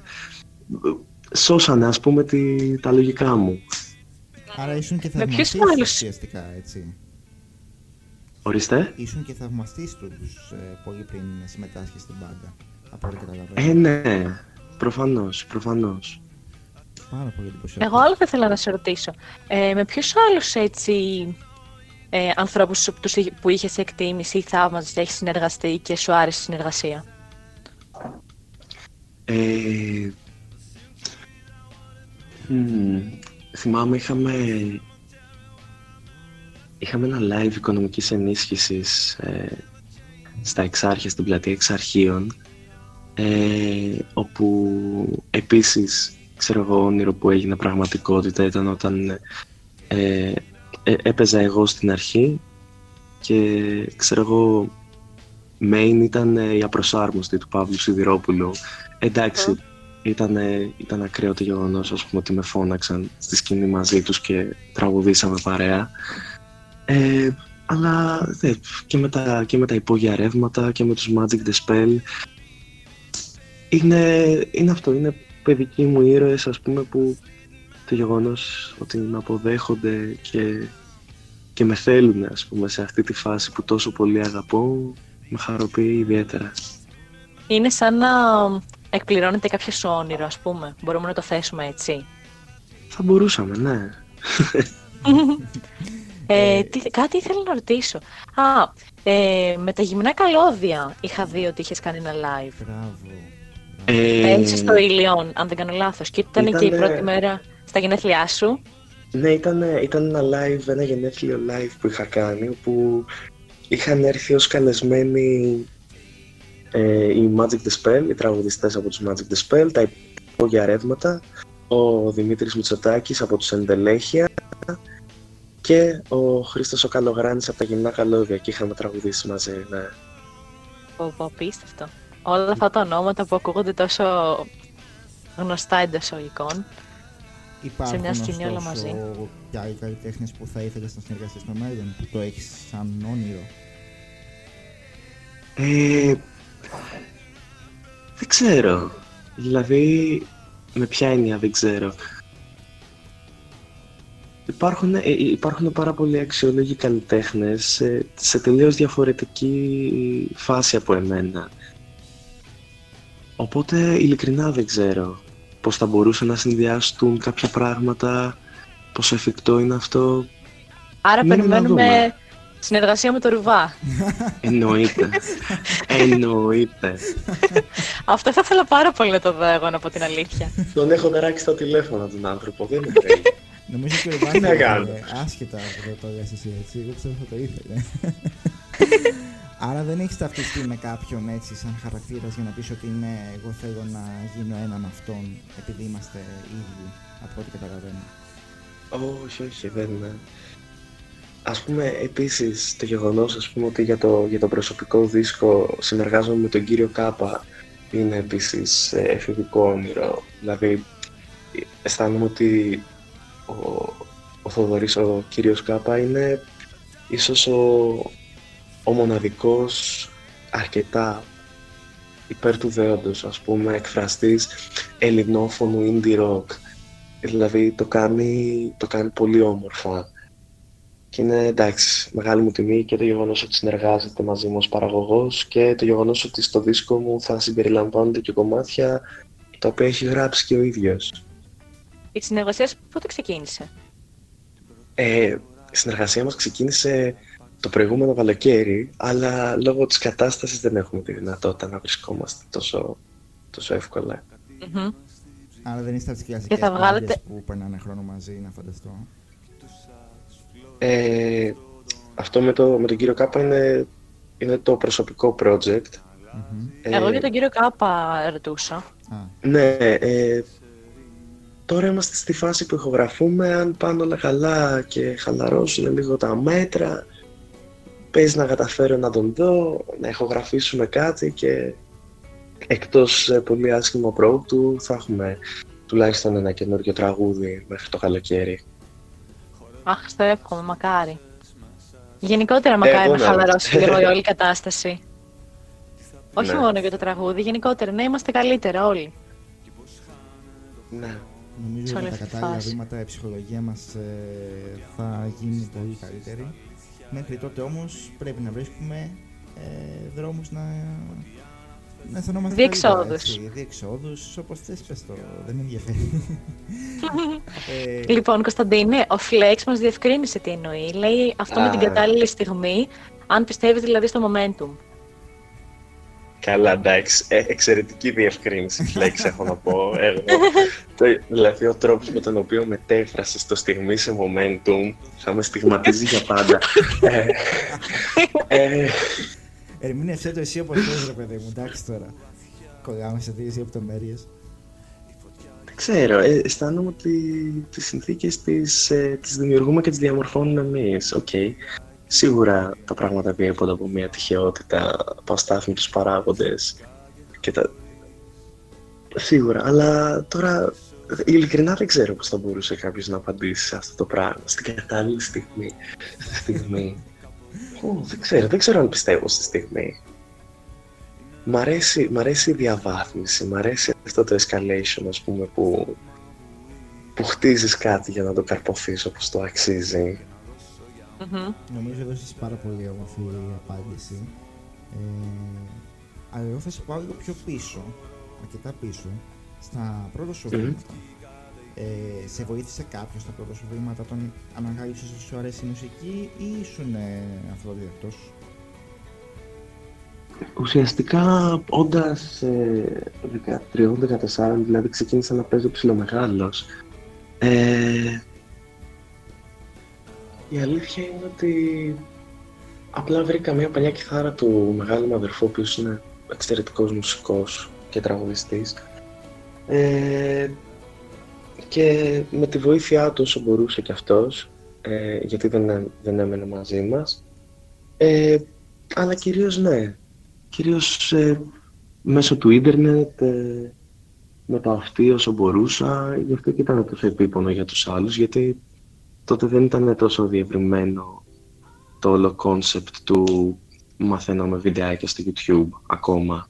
Έχεις και πολλά αδέρφια, ε. Πόσα Είμαστε τους πέντε. άρχισες; Όντως. Πω, πω. Ε, μάθαινες δηλαδή πώς να δουλεύεις τη φωνή σου, πώς να την ε, καλλιεργείς μέσα από τα Ε, βιντεάκια; Ή αυτό ήταν το έμφυτο όχι. και πάλι τελείωσε, ρε παιδί μου; Ναι, δηλαδή αυτό δεν είναι...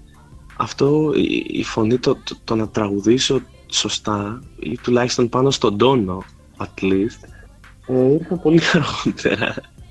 Μέχρι τότε απλά πάλευα να, να γρατζουνίσω την κιθάρα όπως μπορούσα. Άρα όλοι έχουμε μια ελπίδα. Θα λέω στους φίλους μου αυτό που με λένε ότι είμαι εκτός ρυθμού πάντα. Αν έχω εγώ ελπίδα, ε, έχει οποιοδήποτε, ναι. Ωραία. Ναι, ναι, ναι. Τα ακούσαμε Καλά, αυτό ας που κάνουμε είπατε. όνειρα εμείς. Δηλαδή, εντάξει. μετά Κωνσταντίνε, από τι άλλο θα Παρακαλώ. ακούσουμε. Ε, η Χριστιανά στο chat μας ρωτάει αν πέρα από του προσωπικού σου δίσκου, αν περιμένουμε νέο υλικό με τσοπάνα. Με Τσοπάνα Rave ε, έχουμε ουσιαστικά δύο έτοιμα τραγούδια. Ε, περιμένουμε να δούμε αν θα, αν θα κάτσει κάποιο βίντεο κλιπ πάλι χαλάρωση μέτρο για να μπορέσουμε να κάνουμε γυρίσματα. Αλλά σίγουρα δηλαδή να περιμένετε ένα τραγούδι τον επόμενο μήνα. Α, τόσο σύντομα. Ναι, ναι, ναι, ναι. Λοιπόν, παιδιά, δεν ξέρω αν ακούτε μια γειτόνισά μου η οποία την έχει πιάσει ένα μοχ και παραπονιέται για κάτι. Αλλά συμμετέχει και στην Αλήθεια, εκπομπή δεν μας. ακούγεται τίποτα. Πάλι καλά, γιατί αν συμμετέχεις στην εκπομπή μας θα αισθανόμουν πολύ περήφανος, αλλά τέλος πάντων. Έκανε παρένθεση αυτό. Κρίμα ρε γαμό. θα, ήθελα- θα ήθελα, θα ήθελα να... Αχ, Έχει πάρα πολύ πλάκα. Την επόμενη φορά θα την Κρίμα. ρωτήσω. Θα ανοίξω κανένα παράθυρο να είναι λίγο πιο ενεργή. Πω ότι έγινε ωραία εναλλαγή στη μουσικούλα. Τι τραγουδάκι ακούω; Τώρα ακούμε ένα throwback. Είναι το δίλημα, θα το πω ελληνικά, που χρονολογείται αρκετά πίσω. Ε, και ναι, αλλά θες να μας ζητήσεις και εσύ κάποιο τραγούδι, Κωνσταντίνε, να, να μπεις λίγο στο mood; Έχεις κάποια παραγγελιά, ας πούμε; Θέλεις να ακούσεις. Α, ε, ε, τι, πώς είπατε; Αν υπάρχει κάποια παραγγελιά που θα θέλεις να βάλουμε για να ακούσεις. Παραγγελιά, παραγγελιά. Να αφιερώσεις κάτι κάπου, οτιδήποτε. Μμμ, δεν ξέρω. Έχω. Ναι. μμμ. Θα ήθελα να ακούσω. Ελληνόφωνο ή αγγλόφωνο. Ό,τι θέλεις. Και Ε, θα βοηθήστε πάει στο με Spotify. λίγο. λοιπόν, θα σου πούμε... Ελληνόφωνο, ελληνόφωνο. τι Θα διαλέξω έχουμε εγώ. στη λίστα Ελληνο- μας; ελληνόφωνο. Ε, Ευσταθία, θες να προτείνεις κάτι από τη λίστα μας που την έχουμε προσαρμόσει λίγο ε, να διαλέξει. Ε, άμα, τη, άμα έχετε λίστα, ναι, τι μου λέτε τώρα, ρε παιδιά. Όχι, φυσικά. Πες μας ένα Ήθελα να τραγούδι που χαλάσετε. θέλεις. Σιγά. Η λίστα μας είναι πολύ έτσι φλου. Ωραία, θέλω να ακούσω το. Το El Hombre Solo, τον Διάφανα Κρίνα. Πανεύκολο. Πότε θα το βρεις; Πανεύκολο. το, το έχω ήδη. Άστο. Ωραία. δεν το σκαφτώ. Λοιπόν, η, Δια... η Διονυσία λέει στο chat ε, να ζητήσουμε κι εμείς. Διονυσία, ό,τι τραγούδι θέλεις φυσικά. Εννοείται Διονυσία. Και Να το αφιερώσουμε και όπου θέλεις. έτσι πριν Λοιπόν, κάνουμε θα το βρω εγώ το τραγούδι να το βάλω στη λίστα. Οκ. Ε, μέχρι να το βρεις το τραγούδι, εγώ θέλω να ρωτήσω κάτι που νομίζω ότι θα είναι αρκετά ενδιαφέρον. Για το πώς βλέπεις αυτή τη στιγμή την ε, μουσική σκηνή στην Ελλάδα που κυριαρχεί, καλός ή κακός, η τραπ και η rap μουσική. Έχεις πιάσει τον εαυτό σου καθόλου να ακούσεις τέτοια τραγούδια ή να τραγουδάς; Η αλήθεια είναι ότι... Κοίτα, ε, είναι πολύ λογικό να έχεις μεγάλη παραγωγή τραπ και rap μουσικής επειδή είναι πολύ πιο εύκολο να παράξεις ε, τέτοιου είδους μουσική. Ε, δηλαδή ο καθένας ας πούμε από το σπίτι του είναι πολύ πιο εύκολο να, να μιξάρει, να, φτιά, να φτιάξει ένα beat ή να βρει ένα έτοιμο beat και να πατήσει μια φωνή από πάνω. Θέλει μια αξιοπρεπή κάρτα ήχου σε αντιδιαστολή ας πούμε με ένα project το οποίο απαιτεί όργανα, ανθρώπους δηλαδή να ηχογραφήσουν, να μιξάρουν πράγματα, να πάρουν ωραίες πηγές, γιατί η πηγή ενός beat είναι πολύ πιο εύκολο να επεξεργαστεί από, από ένα μπάσο το οποίο μπορεί να κάνει βόμβο, μπορεί, μπορεί να δημιουργεί πρόβλημα με τη στάθμη του σε άλλα όργανα. Είναι, οπότε είναι πολύ λογικό να έχουμε πολύ μεγαλύτερη παραγωγή rap και trap. Όπως, όχι Γενικότερα μόνο η στην- παραγωγή είναι εύκολη σε αυτά τα κομμάτια. Πιο όχι εύκολη μόνο από τα. στην Ελλάδα, αλλά παντού. Πώς Ε, βλέπεις όμως και την απήχηση ως- που έχουν. Γιατί έχουν και απήχηση έτσι, δεν είναι μόνο ότι είναι εύκολη η παραγωγή τους. Ε, είναι αυτό ακριβώς. Έχουν πολύ μεγαλύτερη παραγωγή, οπότε είναι πολύ πιο εύκολο ε, ένα τέτοιο είδους project να πιάσει. Και βέβαια, αν, συμπε, αν, αν συμπεριλάβεις και το γεγονός ότι είναι πολύ πιο εύκολα στα αυτιά. Ναι. Σου μένει το beat, σου μένουν τα Ναι. λόγια, έχουν κάτι επαναλαμβανόμενο. Εντάξει, ε, εμείς μην το παίζουμε. Εγώ ακούω πάρα πολύ. Ακούω πάρα πολλά κομμάτια. Καλός κακός. Μου, μου έχουν κολλήσει πάρα πολύ. Ε, Εσύ ακούω ναι, είναι- καθόλου. Εγώ άκουσα πρόσφατα ένα πολύ ωραίο trap project ε, του Πυράκανθου ε, που βασικά ο μικρός μου αδερφός μου το έμαθε ε, που λέγεται Politicats ε, το οποίο το βρήκα εξαιρετικό δηλαδή το, το, το απόλαυσα πάρα πολύ Θα το ψάξω μόλις τελειώσουμε τη συνέντευξη. Δεν το έχω ακούσει καθόλου.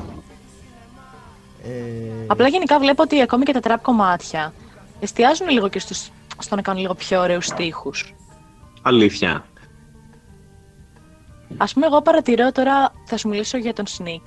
Ε, Οκ. Ότι θα μου πεις πολύ mainstream, ok, αλλά βλέπεις ότι λέει, ε, αναφέρει γεγονότα τα οποία, αν κοιτάξεις λίγο, είναι, πρέπει λίγο να, ότι το έχει ψάξει. Έχεις σκεφτεί ότι ο Τάδε έχει κάνει εκείνο. Γενικά είναι λίγο η στίχη του, δεν θα πω ψαγμένη, αλλά έχουν μια σκέψη παραπάνω από άλλα που είναι απλά, μ, έχουμε Αλήθεια; λεφτά, έχουμε...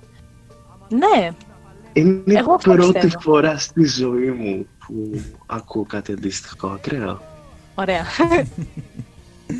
Εντάξει, Ναι, μην το, ναι, ας ναι. μην το δέσουμε και κόμπο, απλά εγώ αυτό πιστεύω. Δηλαδή, σε σχέση με άλλα τραπ κομμάτια, βρίσκω έξυπνους στους στίχους του. Οκ, Είναι μια οπτική. ξέρω. Δεν ξέρω, έχει αλήθεια. καλυφθεί αυτή τη στιγμή, Δεν τι ξέρω, λες, δεν- έτσι. Δεν χρειάζεται να ξέρεις. Και ο Ναι, Blood Hawk, ναι. ας πούμε, που είχε γίνει πριν από... είχε γίνει πολύ ντόρος, εντάξει, ακόμα νομίζω ακούγεται. Και αυτούν έχουν πολύ Μμμ. συνέστημα τα κομμάτια και πολύ... Έχουν... Οι στίχοι έχουν νόημα, κάπως έτσι. Δεν ξέρω αν έχεις ακούσει το Ε, 20 λεπτό. Ναι, που είχε ναι γίνει. το, το έχω ακούσει. Και ήταν, ήταν ωραίο, ας πούμε. Εμένα, ε, εμένα στο ελληνικό hip hop πάντα με τραβούσαν, ας πούμε, ε, ξέρω εγώ, οι παρεμβολές ή η TXC. Δηλαδή, η, η παραγωγή των TXC για εμένα, ε, άνθρωποι οι οποίοι τη δεκαετία του 90 πάντρευαν το μπουζούκι με ένα beat, ε, έλεγαν αυτά που έλεγαν, δηλαδή, όταν ας πούμε έλεγαν γιατί δεν είμαι Γιάπης, δεν είμαι Χρυσαυγίτης και 25 χρόνια αργότερα περιμέναμε να ποινικοποιηθεί η Χρυσή Αυγή ε, για μένα είναι πάρα πολύ true. Δηλαδή είναι μια πολύ σωστή κατεύθυνση για ένα μουσικό σχήμα αυτό το πράγμα και πώς να μην δώσεις ας πούμε respect ας πούμε, σε αυτό το πράγμα. Και βέβαια. Ξέρω. Και βέβαια. Ε, μάλιστα, θέλεις να πάμε να ακούσουμε το τραγούδι που μας ζήτησες και να επιστρέψουμε για δύο-τρεις Αμέ. τελευταίες ερωτησούλες; Αμέ. Μμμ.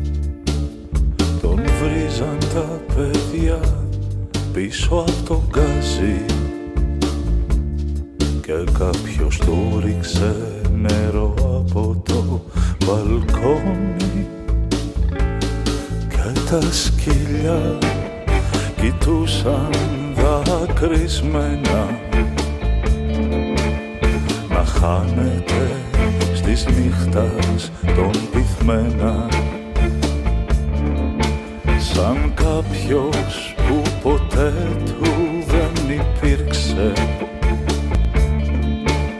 Αυτός που τόσο αγάπησε τον κόσμο. Λα λα λα λα λα λα λα λα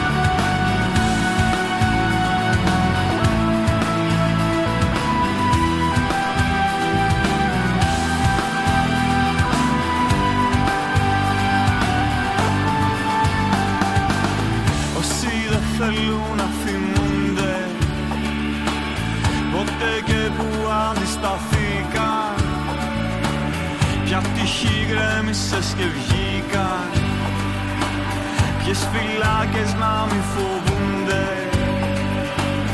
Τώρα σε θέλω να σκεφτώ. Τώρα σε θέλουν κειμένο Αν δεν μπορώ και υποταγμένο Ράδιο Ένταση 93,5. Επιστροφή και πάλι στα ραδιόφωνα. Δεν ξεχνάμε τη σημερινή ημέρα που είναι πολύ σημαντική γιατί έχουμε ένα ωραίο σκοπό, το φιλανθρωπικό μας σκοπό. Στηρίζουμε το παράδειγμα προστασίας παιδιού και νέων χανίων. Ε, όλες οι λεπτομέρειες για την κατάθεση που μπορείτε να κάνετε βρίσκονται στα social media του ραδιοφώνου μας καθώς και στο Και στο chat. chat, το έγραψα μόλις τώρα το μποτάκι μας. και στηρίζουμε και το κίνημα Support Art Workers. Τι ωραίο. που Εννοείται, ήταν το τραγουδάκι Διονυσία. Αυτό. Πολύ ωραίο Ελπίζω να το τραγουδάκι. απόλαυσε το τραγούδι σου. Δεν μπορεί να μας μιλήσει βέβαια, δεν ξέρω γιατί περιμένω απάντηση. ε, κλαίω με μένα. Και τι άλλο θα θέλαμε να ακούσουμε; Λοιπόν, Κωνσταντίνε, Παρακαλώ. λοιπόν, έχω μια τελευταία ερώτηση να σου κάνω πριν ε, μας Οκ. παίξεις λίγο κιθάρα, που αυτή νομίζω είναι η έκπληξή μας, που ανυπομονούμε να ακούσουμε. Ε, γενικά εμένα μου αρέσει που πίσω από τα τραγούδια υπάρχει πάντα μια ιστορία και ξέρεις ε, ότι ότι ο κάθε καλλιτέχνης πριν γράψει ένα τραγούδι έχει μια ιστορία πίσω από αυτό. Ποια είναι η αγαπημένη σου ιστορία πίσω από κάποιο τραγούδι ή που έχεις βγάλει ή που δεν έχεις βγάλει ή που θα βγάλεις; Οκ. Ε, Την έθεσα καλά Μμμ. την ερώτηση ή το είπα λίγο μπερδευτικά. ναι, όχι, αλλά δεν δεν μπορώ να σκεφτώ τώρα κάτι. Ε, κοίτα, αγαπώ πάρα πολύ την ιστορία της ταράτσας, γιατί ήταν, ήταν ωραία προσδόκητη η όλη κατάστασή της. Ε, αγαπώ όλες, δηλαδή όλα τα τραγούδια που, Μμμ. που έχουν κυκλοφορήσει διαχειρός μου ή πρόκειται να κυκλοφορήσουν να έχουν ωραίες ιστορίες από πίσω τους. Ε, έχω ξεχωρίσει πάρα πολύ ένα τραγούδι το οποίο είναι κυκλοφόρητο, θα κυκλοφορήσει και αυτό σύντομα στο προσωπικό μου project ας πούμε. Μμμ. Ε, και με βασάνιζε πάρα πολύ ε, μία δήλωση που είχε, που είχε κάνει ο, ο βουλευτής της Νέας Δημοκρατίας, Κωνσταντίνος Μπογδάνος, σε σχέση με τις ε, μπαχαλοσατανίστριες λεσβείες vegan. Ναι, ναι, τη Ε, θυμάμαι. Ναι, αυτό και μου έδωσε πάρα πολύ τροφή ε, αυτή η δήλωση. Ε, θα, θα υπάρξει, ας πούμε, τραγούδι με αυτό το reference. Ε, δεν ξέρω. Είναι, είναι πάρα πολλά, είναι πάρα πολλά. Ε, Γιατί το καθένα είναι και ξεχωριστό. ναι, επίσης ε, πάρα πολύ, ε, πάρα πολύ πρόσφατα ε, ενώ γράφαμε ένα καινούριο τραγούδι με τους Τσοπάνα Rave ο, ο κιθαρίστας της μπάντας, ο, ο Τάξος Σπυρόπουλος είχε γράψει ένα φοβερό beat που μου έβαλε να, που μου έβαλε να ακούσω για να τον ντύσω με στίχους και πραγματικά μου δημιουργήσε κλάματα, ήταν πανέμορφο. Ε, και έγραψα και κάτι γι' αυτό. Όπως καταλαβαίνετε, όμως αυτά είναι Ναι, κυκλοφόρητα, ναι, ναι, οπότε δεν ναι, μπορώ να κάνω ισχύει. disclose πα- πάρα πολλά πράγματα. Ε, αλλά ναι, υπάρχουν, υπάρχουν πάντα όμορφες ιστορίες να συνοδεύουν τα τραγούδια μας, ακόμα και όταν αυτά δεν είναι όμορφα. Εγώ καταλαβαίνω ότι έχεις μια δυνατή φωνή στα τραγούδια, ότι θες να πεις πράγματα μέσα από αυτά και ότι δεν είναι μόνο το τραγούδι σαν τραγούδι. Θες να μεταφέρεις μηνύματα ουσιαστικά με βάση και αυτό που είπες ε, για τη συγκεκριμένη δήλωση; Ναι, ε, δεν ξέρω, δεν, ε, δεν είμαι κήρυκας. Δεν είναι Δεν θέμα είναι- κηρύγματος, να σου πω την αλήθεια. Είναι θέμα μια φωνή που πρέπει να έχουμε λίγο εμείς οι νέοι τώρα πια ε, για να αλλάξουμε κάποια πράγματα. Και αυτό μπορεί να γίνει με διάφορες μορφές. Και το τραγούδι νομίζω ότι είναι μια πάρα πολύ καλή μορφή που μπορεί να γίνει κάτι τέτοιο. Από αυτή την άποψη. Ε, Είναι ωραίος τρόπος να περνάς διάφορα μηνύματα η μουσική. Και μάλιστα εσύ που δίνεις τόση σημασία στους τοίχου, ε, φαντάζομαι ότι μπορείς πάρα πολύ εύκολα να το κάνεις. Γιατί διαθέτεις και τη φαντασία για να το κάνεις αυτό. ναι, το εύχομαι. Οπότε αναμένουμε στο μέλλον να ακούσουμε αυτά τα κομμάτια και θα ξέρουμε. Ναι.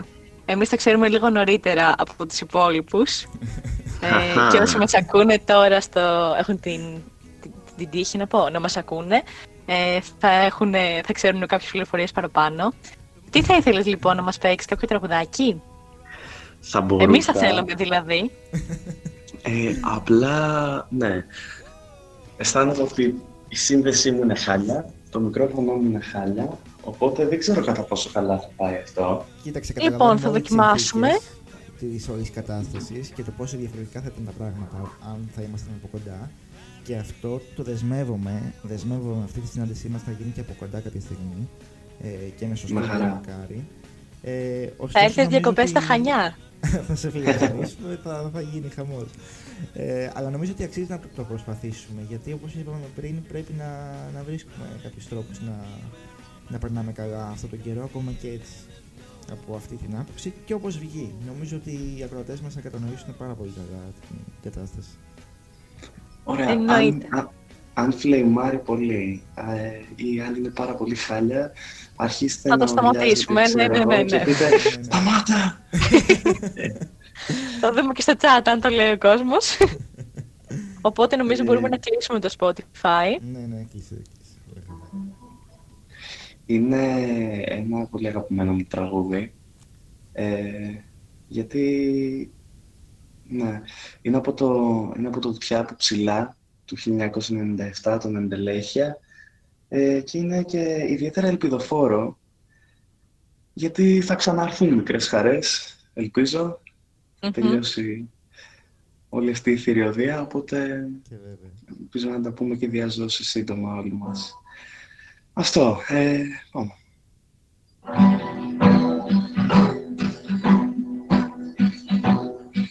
Αυτή η βροχή στα μάτια σου ξεπλένει την αλήθεια.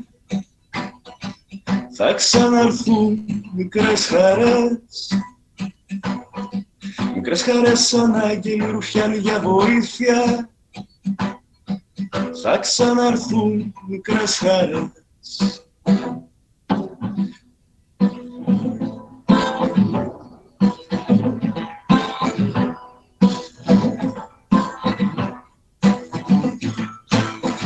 Κλειστές ώρες σαν θέατρο που τρέμει τις αργίες. Θα ξαναρθούν μικρές χαρές. Μικρές χαρές σαν Κυριακές και σαν χλωμές αργίες. Θα ξαναρθούν μικρές χαρές. Δε φταίει κανείς. Δε φταίει κανείς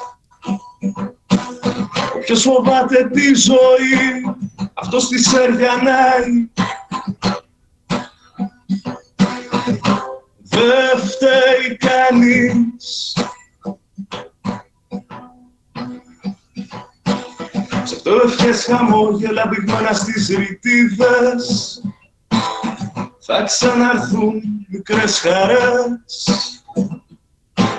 Μικρές χαρές διάφανες με πυρήνες λεπίδες. Θα ξαναρθούν μικρές χαρές. Δε φταίει κανείς. Δε φταίει κανείς. Όποιος φοβάται τη ζωή Αυτός τη σεριανάει Δε φταίει κανείς.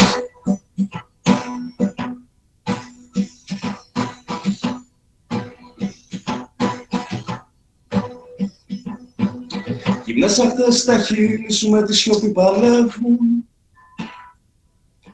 Θα ξαναρθούν μικρές χαρές. Μικρές χαρές που χάθηκαν και τώρα σε γυρεύουν Θα ξαναρθούν μικρές χαρές. Δε φταίει κανείς. Δε φταίει κανείς. Όποιος φοβάται την αυγή Τη νύχτα ξαγρυπνάει. Δε φταίει κανείς Δε φταίει κανείς. Ποιος φοβάται τη ζωή Αυτός τη σεριανάει.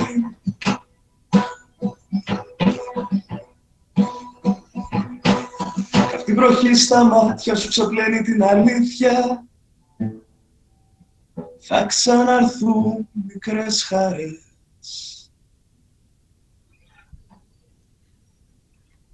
Ακούστηκε πάρα πολύ καλά, μπορώ να πω. Και Δεν το είδε κανείς να έρχεται αυτά. Ήταν εξαιρετικό, ήσουν εξαιρετικός. Νομίζω ότι ανδριάσαμε, έτσι δεν είναι; Δεν ξέρω εσείς. Να μας πει και το... Αυτή η φωνή βασικά, η βαριά, να μας πει γεμάτη. και το chat μας πώς του φάνηκε. Ε, ήταν ένα από τα αγαπημένα σου τραγούδια, αν δεν κάνω λάθος αυτό; Το αγαπώ πάρα πολύ. Γενικά, ε, αισθάνομαι ότι ο, ειδικά ο Δημήτρης ο Μητσοτάκης, ας πούμε, έχει γράψει κάποιους ωραιότερους ελληνικούς στίχους. Μμμ. Ήταν όντως Ε. ε, εντυπωσιακό. Ε, δεν ξέρω αν θέλετε, αν προλαβαίνουμε να μας, πούνε, να μας πει άλλο ένα πριν κλείσουμε. Εγώ θα ήθελα, αν θέλει και ο Κωνσταντίνος. Βεβαίως. Ε, εμείς να ξέρετε ότι συνεχίζουμε κανονικά τις εκπομπές μας ε, αργότερα. Ε, Ευσταθία, έχεις μπροστά σου το πρόγραμμα να μας κάνεις μια παρουσίαση για τις εκπομπές που ακολουθούν πριν πάμε στο τραγούδι και κλείσουμε; Ναι, λοιπόν, μετά ακριβώς από μας είναι ο DJ Μάτκο, ο Μάνθος, με ένα... Α, στο chat ρωτάνε αν ήταν live αυτό. Ναι, ήταν live το Βέβαια, τραγούδι. ήταν Μας live. το έπαιξε τώρα. Ε, λοιπόν, είναι ο DJ Μάτκο, λοιπόν, με, κάποι- με μια νέα playlist από ό,τι άκουσα. Μετά, στις 7 με 9, ακολουθεί η Φάρμα των Ζώων, ο Πουπάκης, ο, ο Σίμος, ποιοι είναι οι υπόλοιποι, ο Ζαμπόν και... Και Φώτη, μια θυμάσαι ποιος είναι ο κοπέλα τέταρτος; Είναι φίλη τους, ε, την Μου οποία διαφεύγει με το όνομά της αυτή τη και στιγμή. εμένα με συγχωρείτε πάρα πολύ γι' αυτό. Συγγνώμη. Μετά 9 με 10 είναι οι Bungee Jumping, οι οποίοι θα έχουν καλεσμένους στις Bad Movies για συνέντευξη. Εγώ ανυπομονώ πάρα πολύ να το ακούσω, να ακούσω αυτή τη συνέντευξη. Το είπα και νωρίτερα. Μετά, 10 με 11 θα μας κρατήσει παρέα ο Στέριος, είτε Killing Me Softly βασικά, δεν ξέρουμε ποιον θα έχει παρέα του. Και μετά το βράδυ έρχονται τα ωραία. 10 με 12 σε Ε, λίγο. 12 με 2 θα είμαστε εγώ με το Φώτη και μια special καλεσμένη, η οποία θα τη μάθετε εκείνη την ώρα. Και όσοι άλλοι... Είναι Και με- σούπερ ήρωας που δεν πρέπει να ξέρουμε την ταυτότητά της. Συγγνώμη που διέκοψα. Συντονίσου να μάθεις, θα πω εγώ. και όσοι άλλοι θέλετε, μαζί και εσένα Κωνσταντίνε, άμα δεν κοιμάσαι, άμα δεν έχεις ύπνο, μπορείτε όσοι θέλετε να μπείτε, θα σας πω εγώ τον τρόπο. Θα κινηθούμε σε ισπανικές συχνότητες. Θα είναι μια Λα, λα, λα, λα. εκπομπή ε, που θα είμαστε πραγματικά ό,τι να είναι και θα έχουμε ό,τι τραγούδια θέλετε, θα είναι όλα όπως θα, Θα κάνουμε θέλετε. συζητησούλες full χαλαρά. Μπορεί και 18 συν, να προσέχετε γι' αυτό, γιατί είναι και μετά τις 12. Και μετά από τις 2 μέχρι τις 5 θα είναι ο Ξιδάκης με τον Βούλγαρη. Δεν ξέρουμε και ποιοι άλλοι μπορεί να πάνε μαζί τους παρέα. Και θα μας κρατήσουν συντροφιά μέχρι τα ξημερώματα.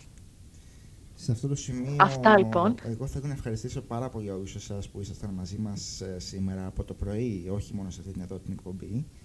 Ε, και νομίζω ότι πρέπει να πούμε ένα τεράστιο, τεράστιο ευχαριστώ στον Κωνσταντίνο που ήταν ε, μαζί μας. Ε, Σε ευχαριστούμε πάρα πολύ που ήρθες, που ήρθες, Παιδιά, Πού; χαρά μου. που ήρθες στην παρέα μας, έστω υπό αυτές τις συνθήκες. ήταν Και θα εξαιρετική το κανονίσουμε και για τα Χανιά. Η συζήτηση. Και αυτό το Εννοείται. δεσμευόμαστε, να ξέρεις. Το, το λέμε από τώρα ότι θα έχουμε και μια διαζώση συνάντηση και συνέντευξη, αν το Με χαρά. επιθυμείς. Και όποτε το θέλεις φυσικά να επικοινωνείς μαζί μας και να τα λέμε και με τους ακροατές μας. Ε, θέλετε να Εννοείται, κλείσουμε με ένα χαρά. ωραίο τραγουδάκι του Κωνσταντίνου πριν πέσουν και τα σποτάκια μας στις ε, 6 να, να κλείσουμε έτσι όμορφα; Θα ήταν χαρά μας. Τέλεια. Κωνσταντίνε, το μικρόφωνο σε σένα. Από εμάς καλή συνέχεια, να είστε πάντα καλά. Καλή συνέχεια και μην φύγετε από το ράδιο ένταση. Όλη μέρα θα είμαστε εδώ. Μένουμε εδώ. Μένουμε σπίτι. Βασικά. Οκ. Μμμ, από το προσωπικό δίσκο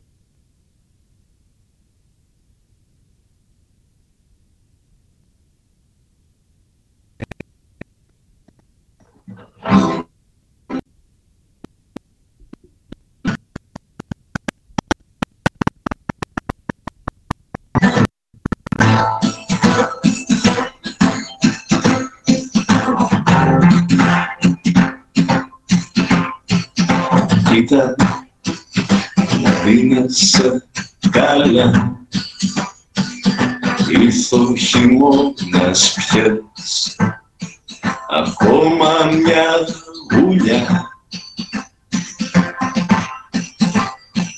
Σου έχω φυλάξει μια αγκαλιά Και μια χάρτινη Παρκούλα μια σταλιά Κοίτα στους τοίχους το λίγο φως. Είναι η σκιά σου που σου χαμογελά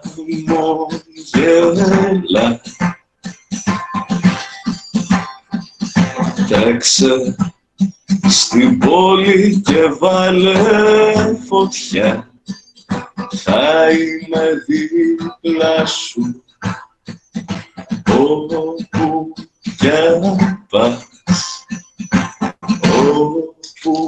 κι αν πας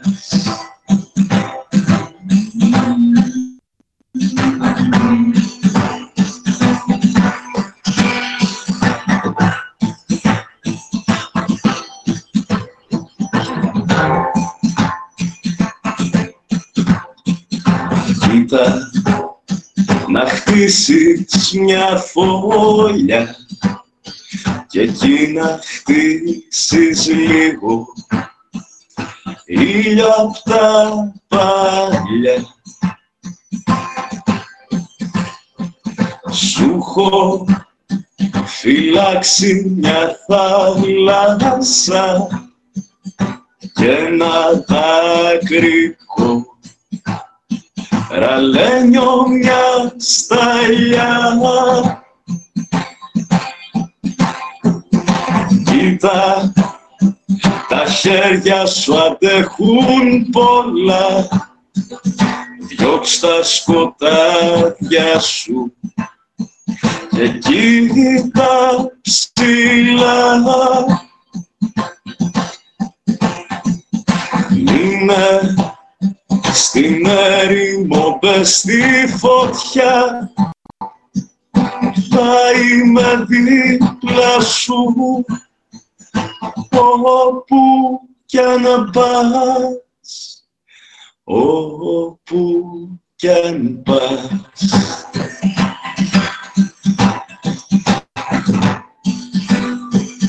Όπου κι